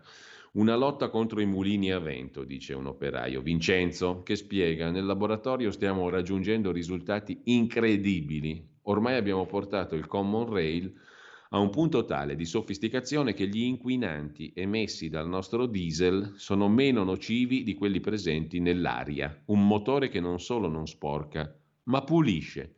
Un risultato incredibile, impensabile, ma tutto inutile.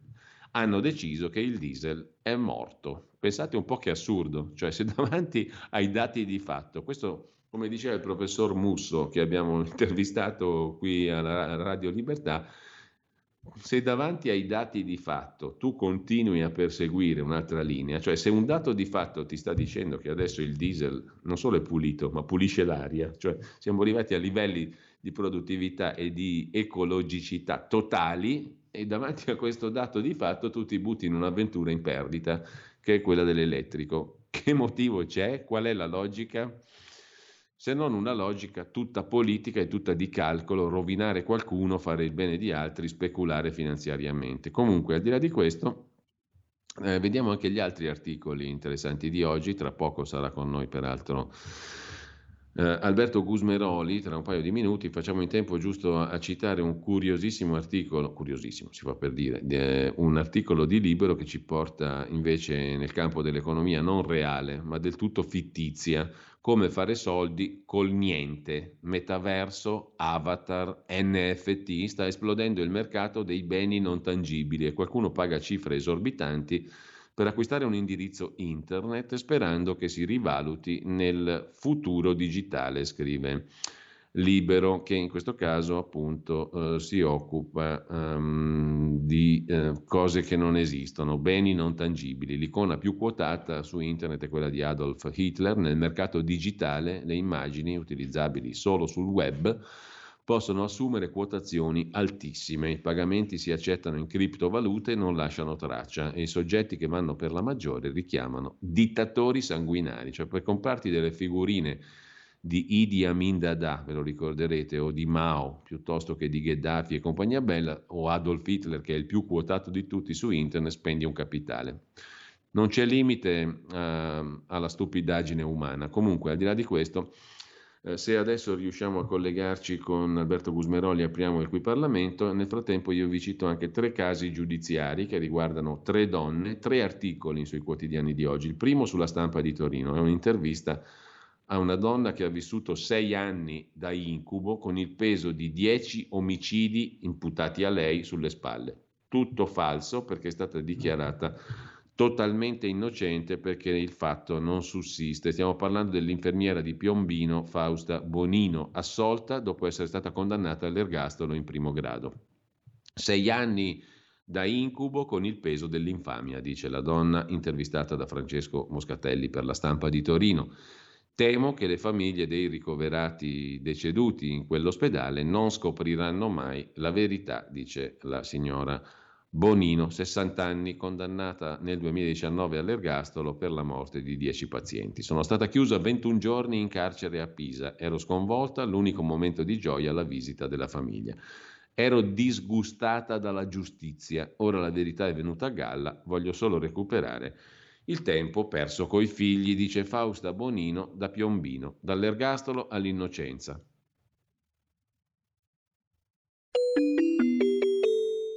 Qui Parlamento. E adesso io do il benvenuto e il buongiorno per il nostro qui Parlamento, come già vi avevo annunciato prima, ad Alberto Gusmeroli, deputato mm, della uh, Lega. Eh, e, um, responsabile dell'unità fisco del Dipartimento Economia del Movimento Leghista, anche vice, vicepresidente della Commissione Finanze e vice sindaco della meravigliosa Arona sul Lago Maggiore. Buongiorno. Buongiorno, buongiorno saluto a lei e a tutti i radioascoltatori di Radio Libertà. Non parliamo di Quirinale perché ne abbiamo fin sopra i capelli dalla rassegna stampa che sì, abbiamo appena fatto e vedremo la mattinata. Parliamo però di un argomento che invece merita un approfondimento, del quale lei si è occupato a fondo, tra l'altro, ed è ehm, relativo all'ultima notizia di cronaca, tra l'altro commentata ottimamente oggi anche sul libro da Sandro Iacometti, che più volte abbiamo sentito qui anche in radio, che torneremo a sentire su questo punto perché la questione riguarda i fondi eh, destinati all'Italia dalla Commissione europea, i fondi del Next Generation EU o PNRR all'italiana che dir si voglia. Eh, è stata certo. ventilata l'ipotesi di un taglio di questi fondi perché per paradosso l'Italia è andata abbastanza bene, almeno formalmente, con i numeri formali per quanto concerne la crescita economica, il famoso PIL, per cui la Commissione europea prevede di tagliare i fondi perché l'economia italiana è andata meglio del previsto. Più o meno le cose stanno così. Mm, io faccio un piccolo passo indietro, onorevole Gusmeroli, e le chiedo però un'altra cosa della quale non riesco a darmi una spiegazione chiara come cittadino di questo paese. Perché l'Italia si è indebitata così tanto a proposito di questi fondi europei? rispetto agli altri paesi. Stavamo guardando prima i grafici, li abbiamo messi anche nella nostra pagina Facebook della radio e l'Italia è di gran lunga il paese europeo più indebitato con i fondi europei Next Generation. Il secondo è la Romania, 10 volte di meno. Cioè noi abbiamo almeno 123 miliardi di debito puro, la Romania ne ha 15, circa 10 volte di meno. La Grecia 12 e qualcosa, la Polonia pure. Perché? La Germania invece ha ricevuto solo sussidi praticamente, cioè non prestiti ma sussidi per un totale circa di 25 miliardi. Per quale motivo? Noi siamo i più indebitati d'Europa. Secondo, ce li tagliano pure questi fondi? Ci tagliano che cosa? La parte, diciamo, quella per capirci, gratis, quella dei sussidi? Ma allora, eh, diciamo che i fondi del PNRR sono sostanzialmente di due tipi. Uno i finanziamenti che dovremmo restituire, gli altri contributi a fondo perduto. Eh, perché così tanto?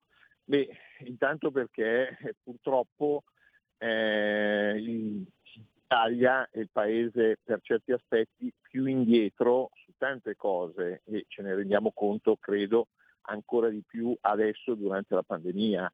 Eh, abbiamo delle aree del paese mm. che non sono ancora sviluppate adeguatamente, perché non sono sviluppate perché non ci sono le infrastrutture quindi ci sono infrastrutture da fare. Per esempio, faccio dei piccoli esempi, ci sono ancora delle zone del paese che sono diciamo, collegate da un unico binario, quindi quando il treno va da una parte non può eh, arrivare il treno dall'altra, cioè, questo per dare l'idea a che livello siamo ancora.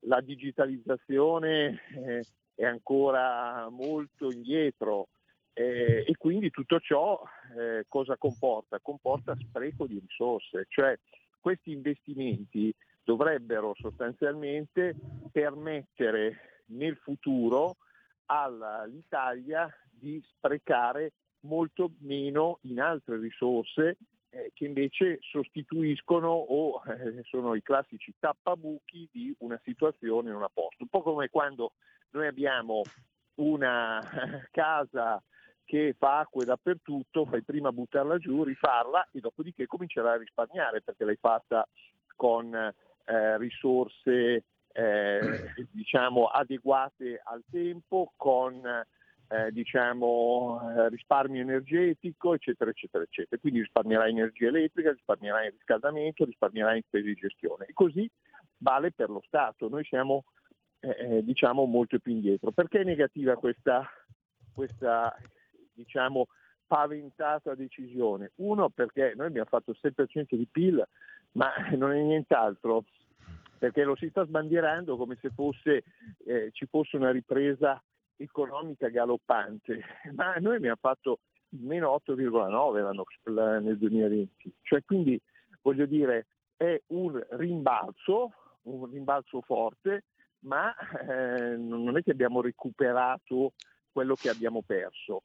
Basta girare per le città e rendersi conto. Io ho, ho anche la fortuna, l'onore di fare, eh, l'ho fatto per 11 anni sindaco, adesso faccio il vice sindaco, ma cioè, i nostri servizi sociali sono in fortissima tensione, quindi segno che tutta questa crescita economica, rilancio dell'economia che viene sbandierato, e dentro certi limiti anche dal governo, e non è così, cioè il paese reale è un altro. Allora noi abbiamo bisogno di questi soldi per far crescere eh, diciamo, le nostre città, eh, creare la logistica eh, corretta, digitalizzare questo paese, ammodernare questo paese. Io lo vedo, eh, a me piace sempre eh, collegarmi alle situazioni reali. Io ho appunto amministrato la mia città per tanti anni, adesso eh, di fatto continuo ad amministrarla in un altro ruolo, ma eh, noi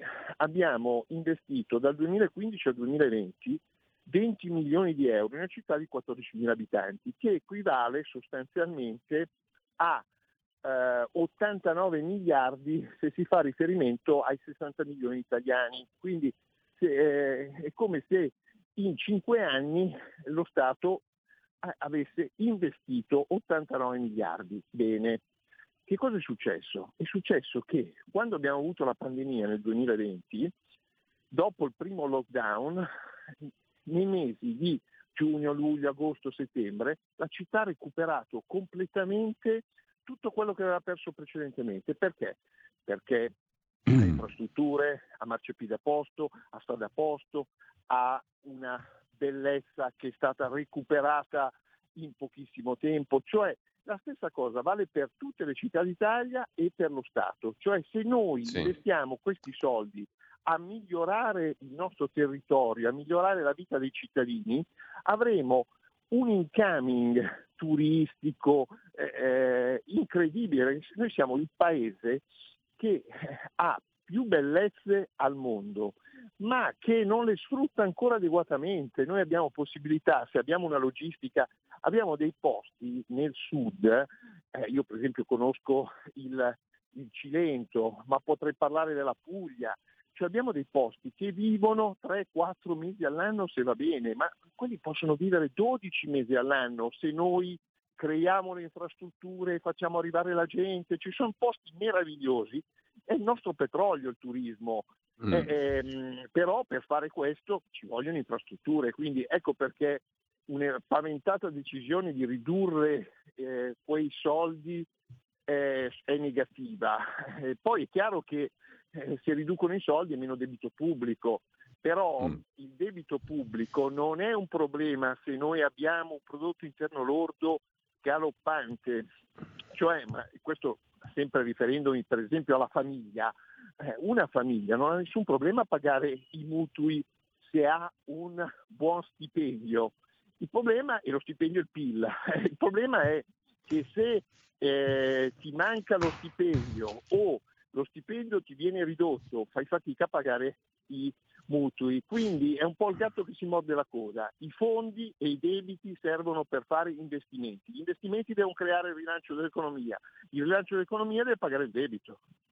Ecco, um, Gusmeroli, abbiamo veramente due minuti perché la rubrica ha i suoi tempi limitati, però un paio di cose gliele vorrei chiedere a questo proposito, um, circa il suo ragionamento, credo ineccepibile in linea di principio. Una domanda forse stupida, ma perché questo debito non ce lo facciamo da soli? Perché ci indebitiamo con l'Unione Europea per fare le cose necessarie? Il debito sarebbe Beh, diciamo sostenibile anche se fosse domestico, no? Primo.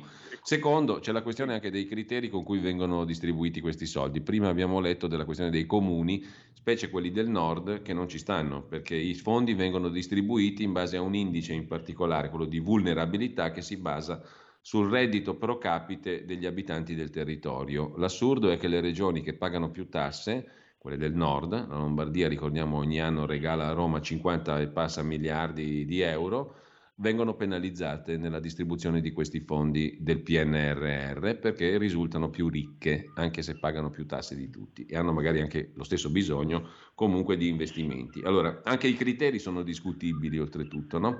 E um, al prossimo giro si riparte con, stessa, con, lo stesso criterio se non viene modificato dal governo. Come la mettiamo? Ma diciamo, in linea generale, ehm, allora intanto diciamo che eh, c'è un rapporto anche tra eh, i fondi a debito e i fondi a, i contributi a fondo perduto dall'Europa. Quindi eh, il, in qualche modo prendere i soldi dall'Europa eh, comporta diciamo, questa agevolazione. Certo, noi non abbiamo pro- problemi in questo momento ad andare sul mercato, eh, non abbiamo problemi eh, però, eh, però, bisogna sempre, sempre, in qualche modo fare, fare attenzione perché eh, vedete che nelle ultime eh, settimane lo spread per esempio è salito, siamo oltre 140, ecco non è tantissimo rispetto a spread che abbiamo visto negli anni passati, però eh, prima eravamo intorno ai 100. Sì. Eh, seconda cosa sulla ripartizione. Allora, sì. sì. questa cosa qui è tendenzialmente ingiusta perché già nel piano nazionale di ripresa e resilienza c'è una percentuale mo- di molto superiore, mi sembra intorno al 40% che deve andare al sud.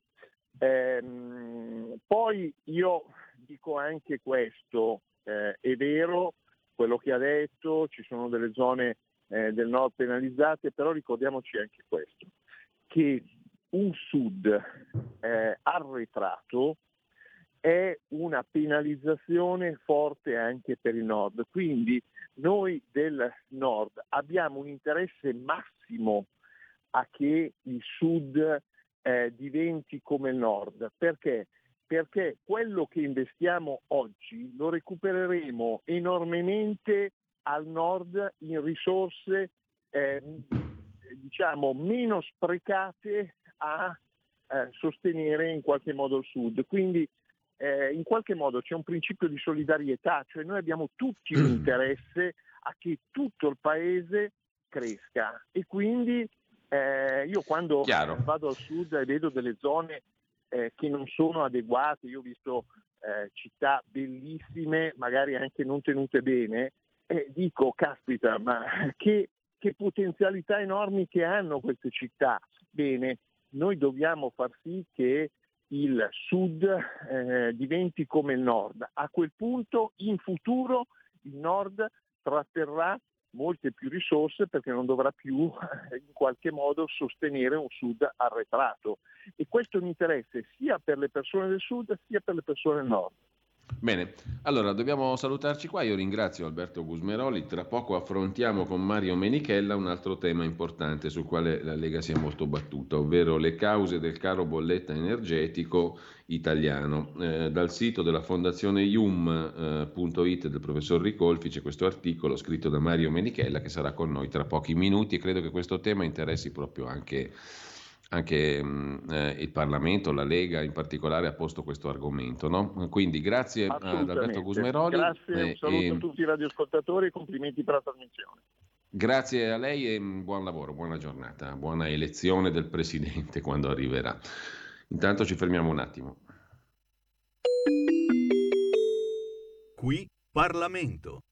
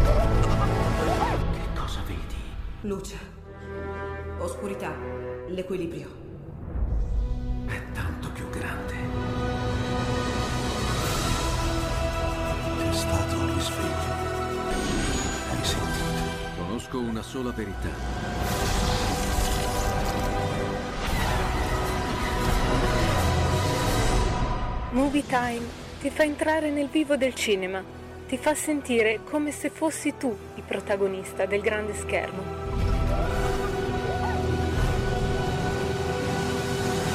Ogni sabato dalle ore 16.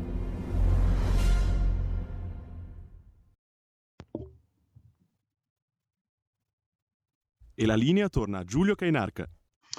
Rieccoci qui, come dicevo prima dovremmo essere in collegamento in eh, questo momento con eh, Mario Menichella, eh, fisico, data analyst intellettuale, nipote dell'ex governatore della Banca d'Italia Donato Menichella, che qualcuno definì il governatore dell'età del benessere, quando la lira era una moneta che aveva una sua solidità e contava qualcosa eh, giusto per um, fare qualche riferimento storico che ha un significato anche nell'attualità.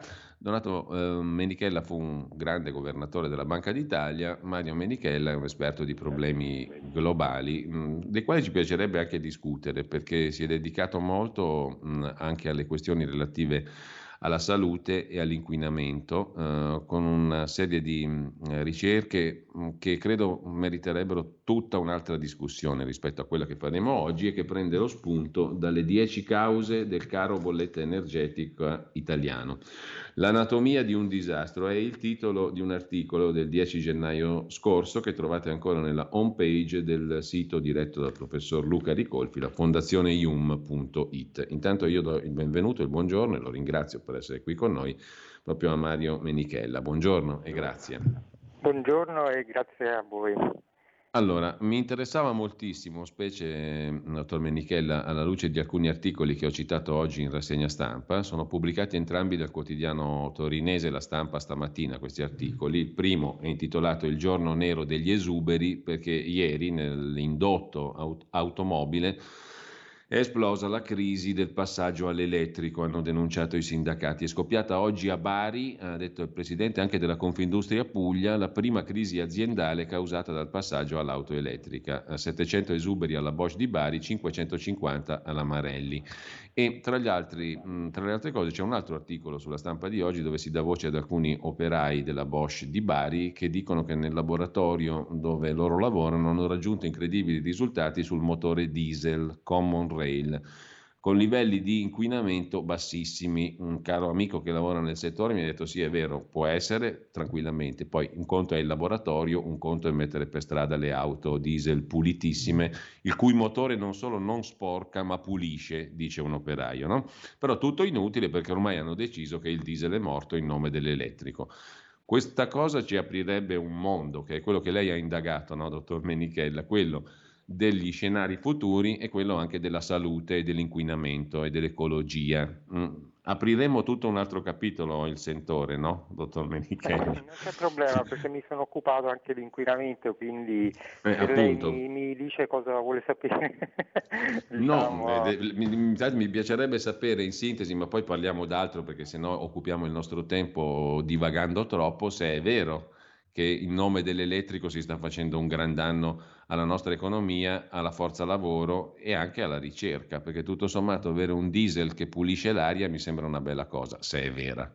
Eh, non credo più di tanto, però a parte mm. quello il problema che io vedo e mm. che molti ignorano eh, perché io tra l'altro tempo fa, non tanto tempo fa, fui contattato da un'azienda che lavora proprio in questo settore, per cui diciamo, so un po' quali sono i problemi di queste cose mm. e in pratica, ehm, tanto per essere chiari, se oggi noi trasformassimo così per magia all'improvviso eh, almeno metà del parco elettrico, comunque insomma una rilevante parte del, scusi, del parco auto attuale in elettrico, avremo dei problemi perché ehm, mm. o dovremmo quasi duplicare eh, diciamo, la rete elettrica attuale, cosa che non si fa in tempi rapidi, che ha dei costi enormi, eccetera, oppure dovremmo inventarci un sistema per sostituire le batterie delle auto eh, a, tipo alle pompe di benzina attuali con un sistema rapido, cosa che si può fare in teoria, ma non esistendo uno standard di fatto non si può fare. Quindi diciamo che se oggi noi appunto per magia avessimo questa transizione all'elettrico non, non avremmo una rete di, di ricarica, diciamo. Quindi sì. probabilmente, siccome tra l'altro l'Italia è l'ultima o tra gli ultimi in Europa per quanto riguarda le colonnine di ricarica, eccetera, e quindi probabilmente saremo costretti a rimandare la transizione un po' come è successo con il passaggio al mercato libero e con altre cose e quindi eh, stiamo sacrificando l'auto tradizionale per non si sa che cosa perché appunto non siamo indietro ecco, su, sul discorso della rete di ricarica.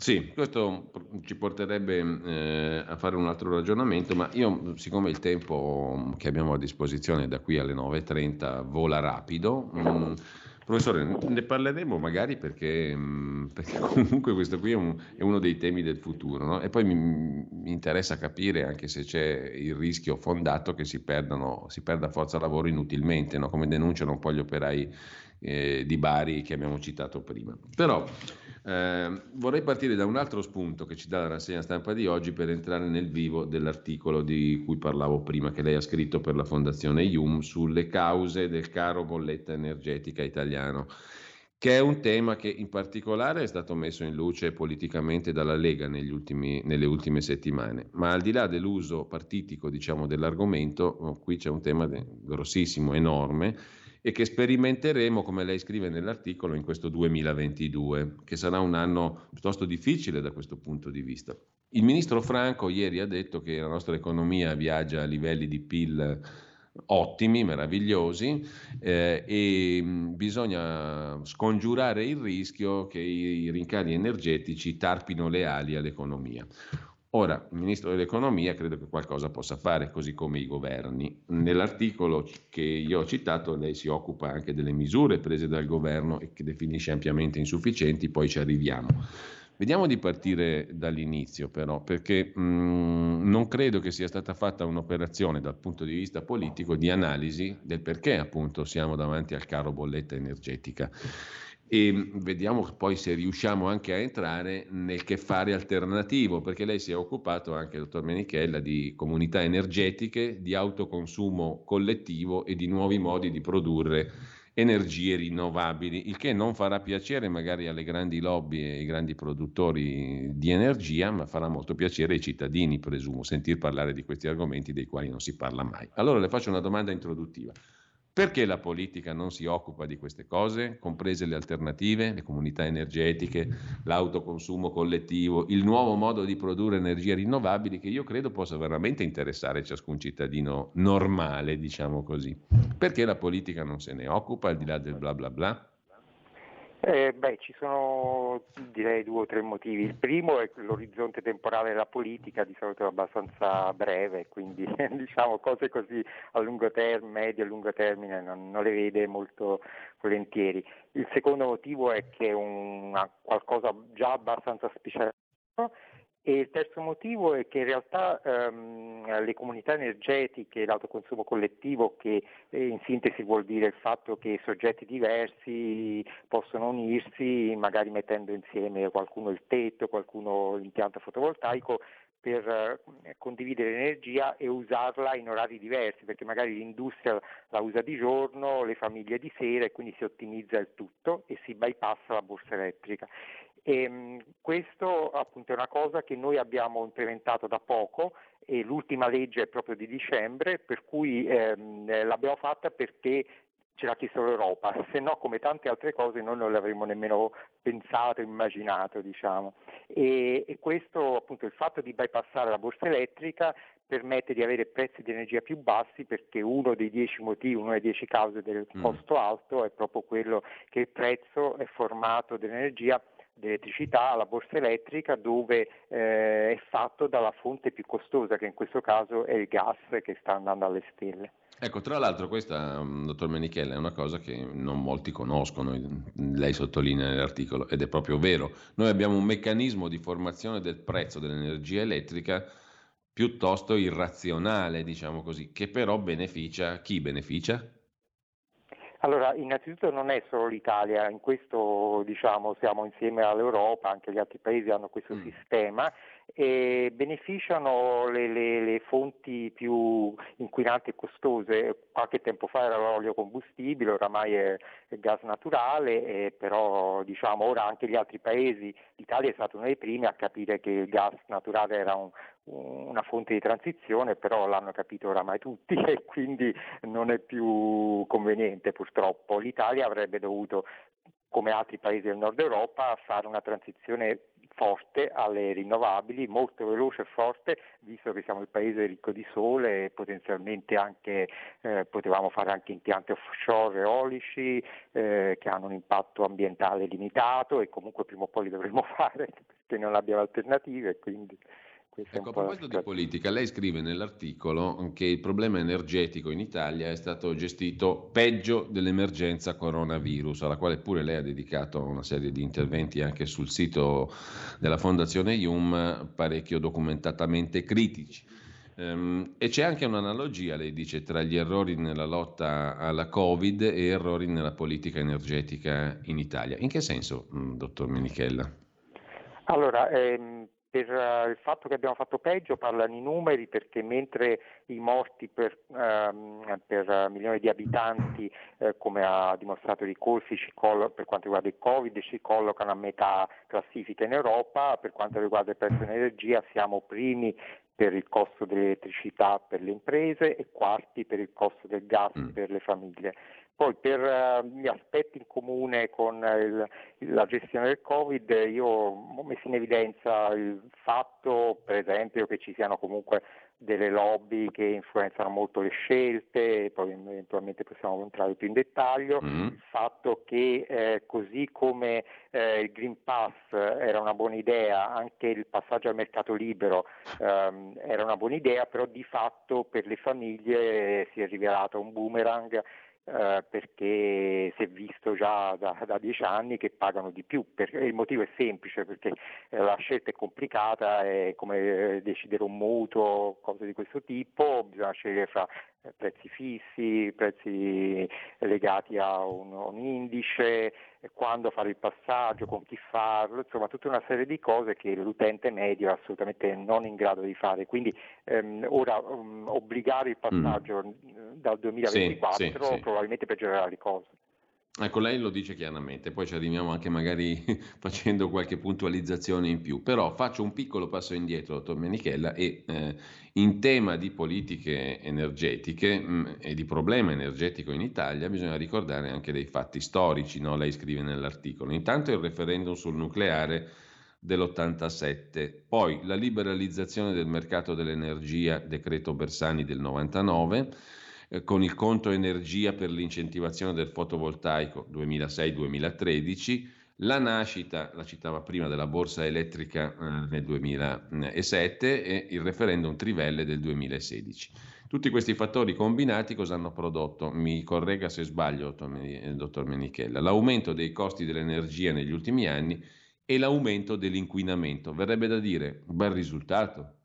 Eh, sì, infatti. Comunque le cause in realtà eh, sì, non sono solo queste, ce ne sono anche altre, mm. tipo la dipendenza eccessiva dall'estero no? per sì. le materie prime, prezzo elevato degli oneri di sistema dove si sono messi un sacco di, magari poi se può parlare in dettaglio, rinnovabili. Sì, sì, Dopo ci torniamo. Insomma, ci sono varie cause e appunto perché non c'è un feedback, non c'è un sistema di premialità anche per la politica, insomma, e questo vale per tante altre cose, se abbiamo visto del Covid, eccetera. E quindi si può far male e far finta che si è fatto bene, purtroppo. Però ora lo pagheremo caro, ecco, purtroppo. Allora, ci arriviamo poi dettagliando. Eh, intanto, un altro dato che colgo dal suo articolo. L'Italia brucia tra i 70 e i 75 miliardi di metri cubi di gas all'anno e ha nel sottosuolo 90 miliardi di metri cubi di metano, il cui costo di estrazione sarebbe di 5 centesimi al metro cubo, contro i 50-70 centesimi al metro cubo che paghiamo per importare gas non è um, una, una, osservazione marginale questa, no? Eh, o sbaglio? Potremmo approvvigionarci così di metano a costo, a costo infinitamente più basso? Buona, perlomeno per uno o due anni ce l'abbiamo, poi di più mm. bisogna vedere se ce n'è nel sottosuolo. Poi tutto questo è sulla carta perché anche lì bisogna mm. poi capire se eh, diciamo, gli intermediari tendono a lucrare, quindi alla fine poi il prezzo aumenta di smisura, un po' come è successo con i tamponi, insomma costano due, meno di 2 euro, però noi li paghiamo in Europa, siamo credo gli unici a pagarlo 15 euro il tampone e quindi anche lì bisogna vedere come vengono gestite le cose. Eh, l'errore, di, cioè l'errore sarebbe di puntare anche qui, come nel Covid si è fatto sui vaccini, su una sola soluzione, perché bisogna affrontare tutte e dieci le cause in realtà, perché ognuna ha un contributo importante e se ci si concentra solo su uno o due, appunto, tipo appunto, la dipendenza del, dall'estero per il gas, si risolve solo una parte del problema.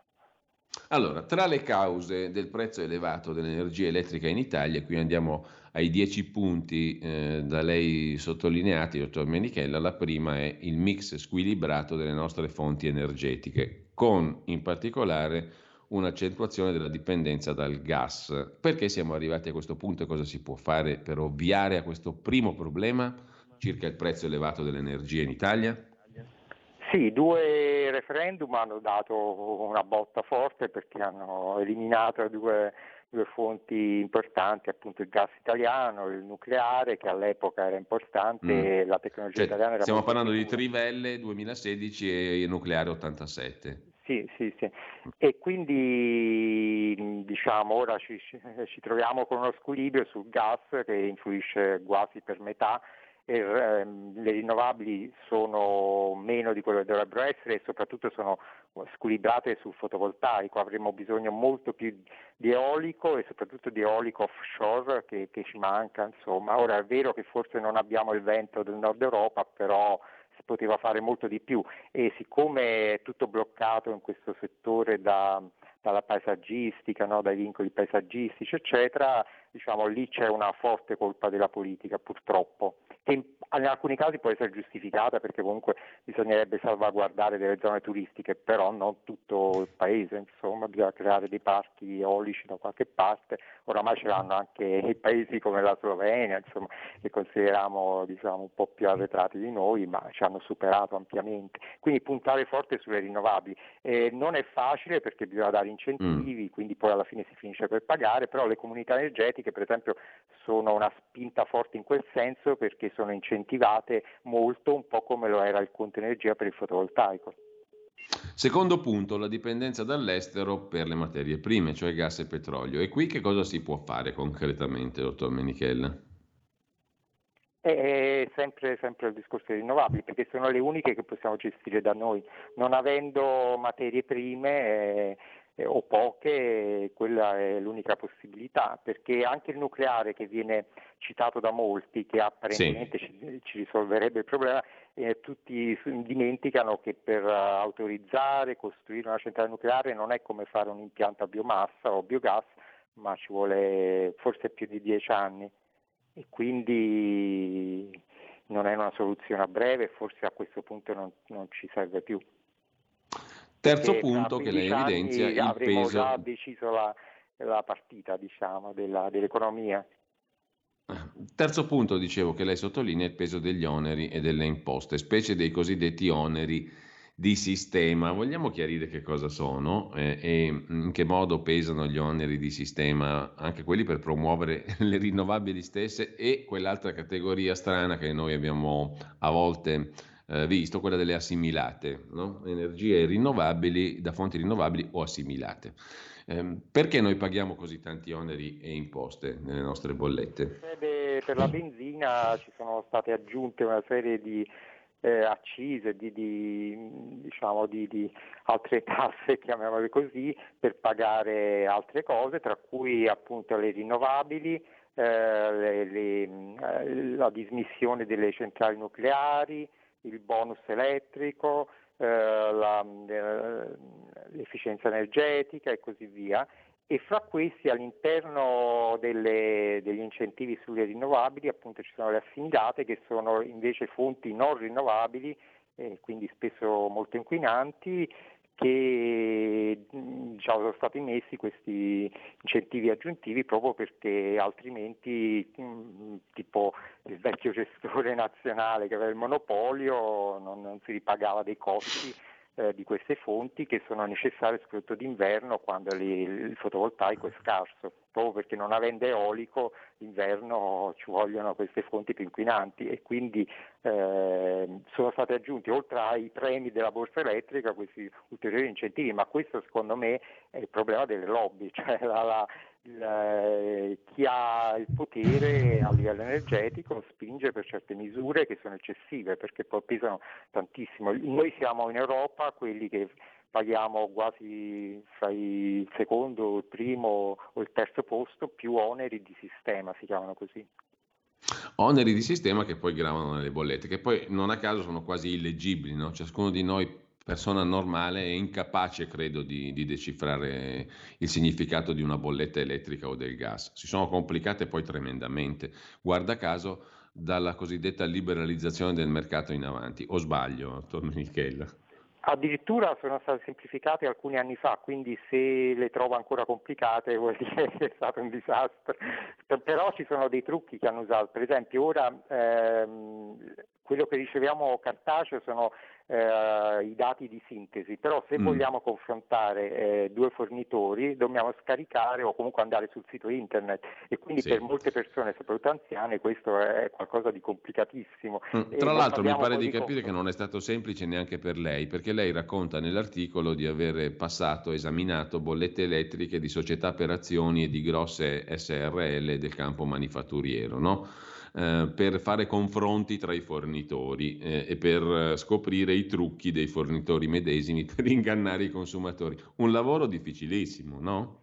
Ma i trucchi si scoprono soprattutto sul domestico, perché è lì che mh, spopolano, diciamo, e ce ne sono vari e purtroppo l'utente non, non è tutelato, insomma, eh, ci sono vari trucchi, per esempio anche solo semplicemente bloccare il prezzo, però poi per, per uno o due anni, poi dopo magari la fregatura arriva dopo perché se uno se ne dimentica diciamo, il problema inizierà dopo, oppure in generale purtroppo i grossi fornitori hanno delle tariffe più alte perché eh, sfruttano il loro nome, la pubblicità e quindi non hanno interesse a fare delle tariffe più basse. Una cosa che io posso consigliare a tutti è quella di guardare il mix energetico del fornitore. Se ha delle rinnovabili o ha tutte rinnovabili eh, è probabile che faccia pagare di meno perché gli costano molto di meno a lui, anche se non regalerà moltissimo. Però mm. diciamo, questa è una cosa che consiglio a tutti di guardare. Se ci sono ecco. fonti fossili, evitare. Per fortuna, dottor Menichella, che ci era stato detto che le authority, un modello britannico anglosassone, avrebbero garantito la concorrenza, il mercato e soprattutto l'utente, no? Non mi pare che nessuna delle autority, neanche nel campo energetico, abbia assolto a questi compiti di tutela del cittadino e dell'utente, e nemmeno le associazioni dei consumatori, a dire la verità, o sbaglio? Ma insomma, no, le, le, associazioni dei consumatori cercano di fare quello che possono. Il, il, blocco del passaggio al mercato libero per le famiglie lo dobbiamo a Crippa, che è un ingegnere esperto del Movimento 5 Stelle, e se no a quest'ora saremo già mm. un disastro ancora peggiore per le famiglie. E, però come col Green Pass bisognerebbe avere il coraggio, visto che oramai si è capito che insomma, fanno più danno che, che, che risolvere il problema, a fare un passo indietro su entrambe le cose, eh, almeno per le famiglie, insomma, non obbligare il passaggio al mercato libero perché non eh, mi risulta insomma, che, che, ci sia un obbligo europeo in tal senso, quindi perché dobbiamo mm, farci del male da soli? E lo stesso visto che ci siamo anche sul Green Pass che influisce sulle stesse categorie. Poi alla fine famiglie e piccole imprese. Ecco, Tom Menichella, lei nel, nell'articolo, con tanto di tabelle, documenta in maniera inoppugnabile che appunto la liberalizzazione del mercato non ha affatto migliorato la situazione per famiglie e imprese, specie nel campo delle imprese per le partite IVA e per le piccole e medie imprese. No? Una data importante è quella del primo luglio del 2007, decreto Bersani, il mercato libero che poi diventa più caro del mercato tutelato o maggior tutela, sia per elettricità che per il gas e come lei ha già ricordato anche adesso poco fa, insomma l'abolizione del mercato a maggior tutela non farà altro che peggiorare le cose per le famiglie e per le piccole attività e lei paragona l'obbligo del passaggio al mercato libero all'obbligo vaccinale tramite Green Pass da questo punto di vista, ma insomma si può fare qualcosa però, no? Eh, dipende. Allora, le famiglie, come dicevo, è complicato perché Ehm, allora, attualmente c'è il mercato maggior tutela che fa delle tariffe eccezionali, sono fra, praticamente fra le più basse per le sì. famiglie e fino a poco tempo fa per le imprese. E l'unica cosa che non fa il mercato tutelato è che non permette di scegliere prezzi fissi. Eh, quindi una grossa azienda può avere interesse a, giustamente, infatti è già sul mercato libero da tanto, la grande industria, può scegliere dei prezzi bloccati, un po' come fa anche la stessa Enel, ha comprato l'energia che vendeva a dicembre a giugno, ai prezzi di giugno. E quindi eh, il grosso cliente che ha le competenze per fare questo tipo di scelte, perché bisogna fare previsioni sui prezzi, che è una cosa tutt'altro che banale per una persona soprattutto normale, eh, lo può fare, ma una famiglia, una persona, come fa a capire se sceglie un prezzo bloccato e soprattutto quando? Perché se io lo scelgo ai prezzi di oggi probabilmente poi mi faccio male anche lì da solo, insomma, quindi è tutto altro che semplice, perciò almeno lasciare la possibilità di scelta, esattamente come per i vaccini, è la cosa migliore e, e favorisce, cioè impedisce per esempio operazioni di cartello, come ci sono un po' per le assicurazioni. Se obbliga al mercato libero ovvio che, che se loro si mettono d'accordo le varie compagnie aumenteranno tutti i prezzi, quindi è evidente che può solo che peggiorare. Un altro, un'altra questione mm, passata sotto silenzio, lei scrive, è stata la riforma delle tariffe elettriche, una stangata dal 1 gennaio 2016. Eh, ci vuol dire qualcosa di più? L'articolo è molto chiaro su questo e chi ci sta ascoltando se lo può leggere, però insomma, questa qui perché è stata passata sotto silenzio questa, questa questione? Perché non se ne parla? Perché sono piccole riforme fatte un po' alla volta che passano un po' inosservate se nessuno se ne accorge, poi in parte sono anche un po' tecniche o comunque si vedono poi dopo.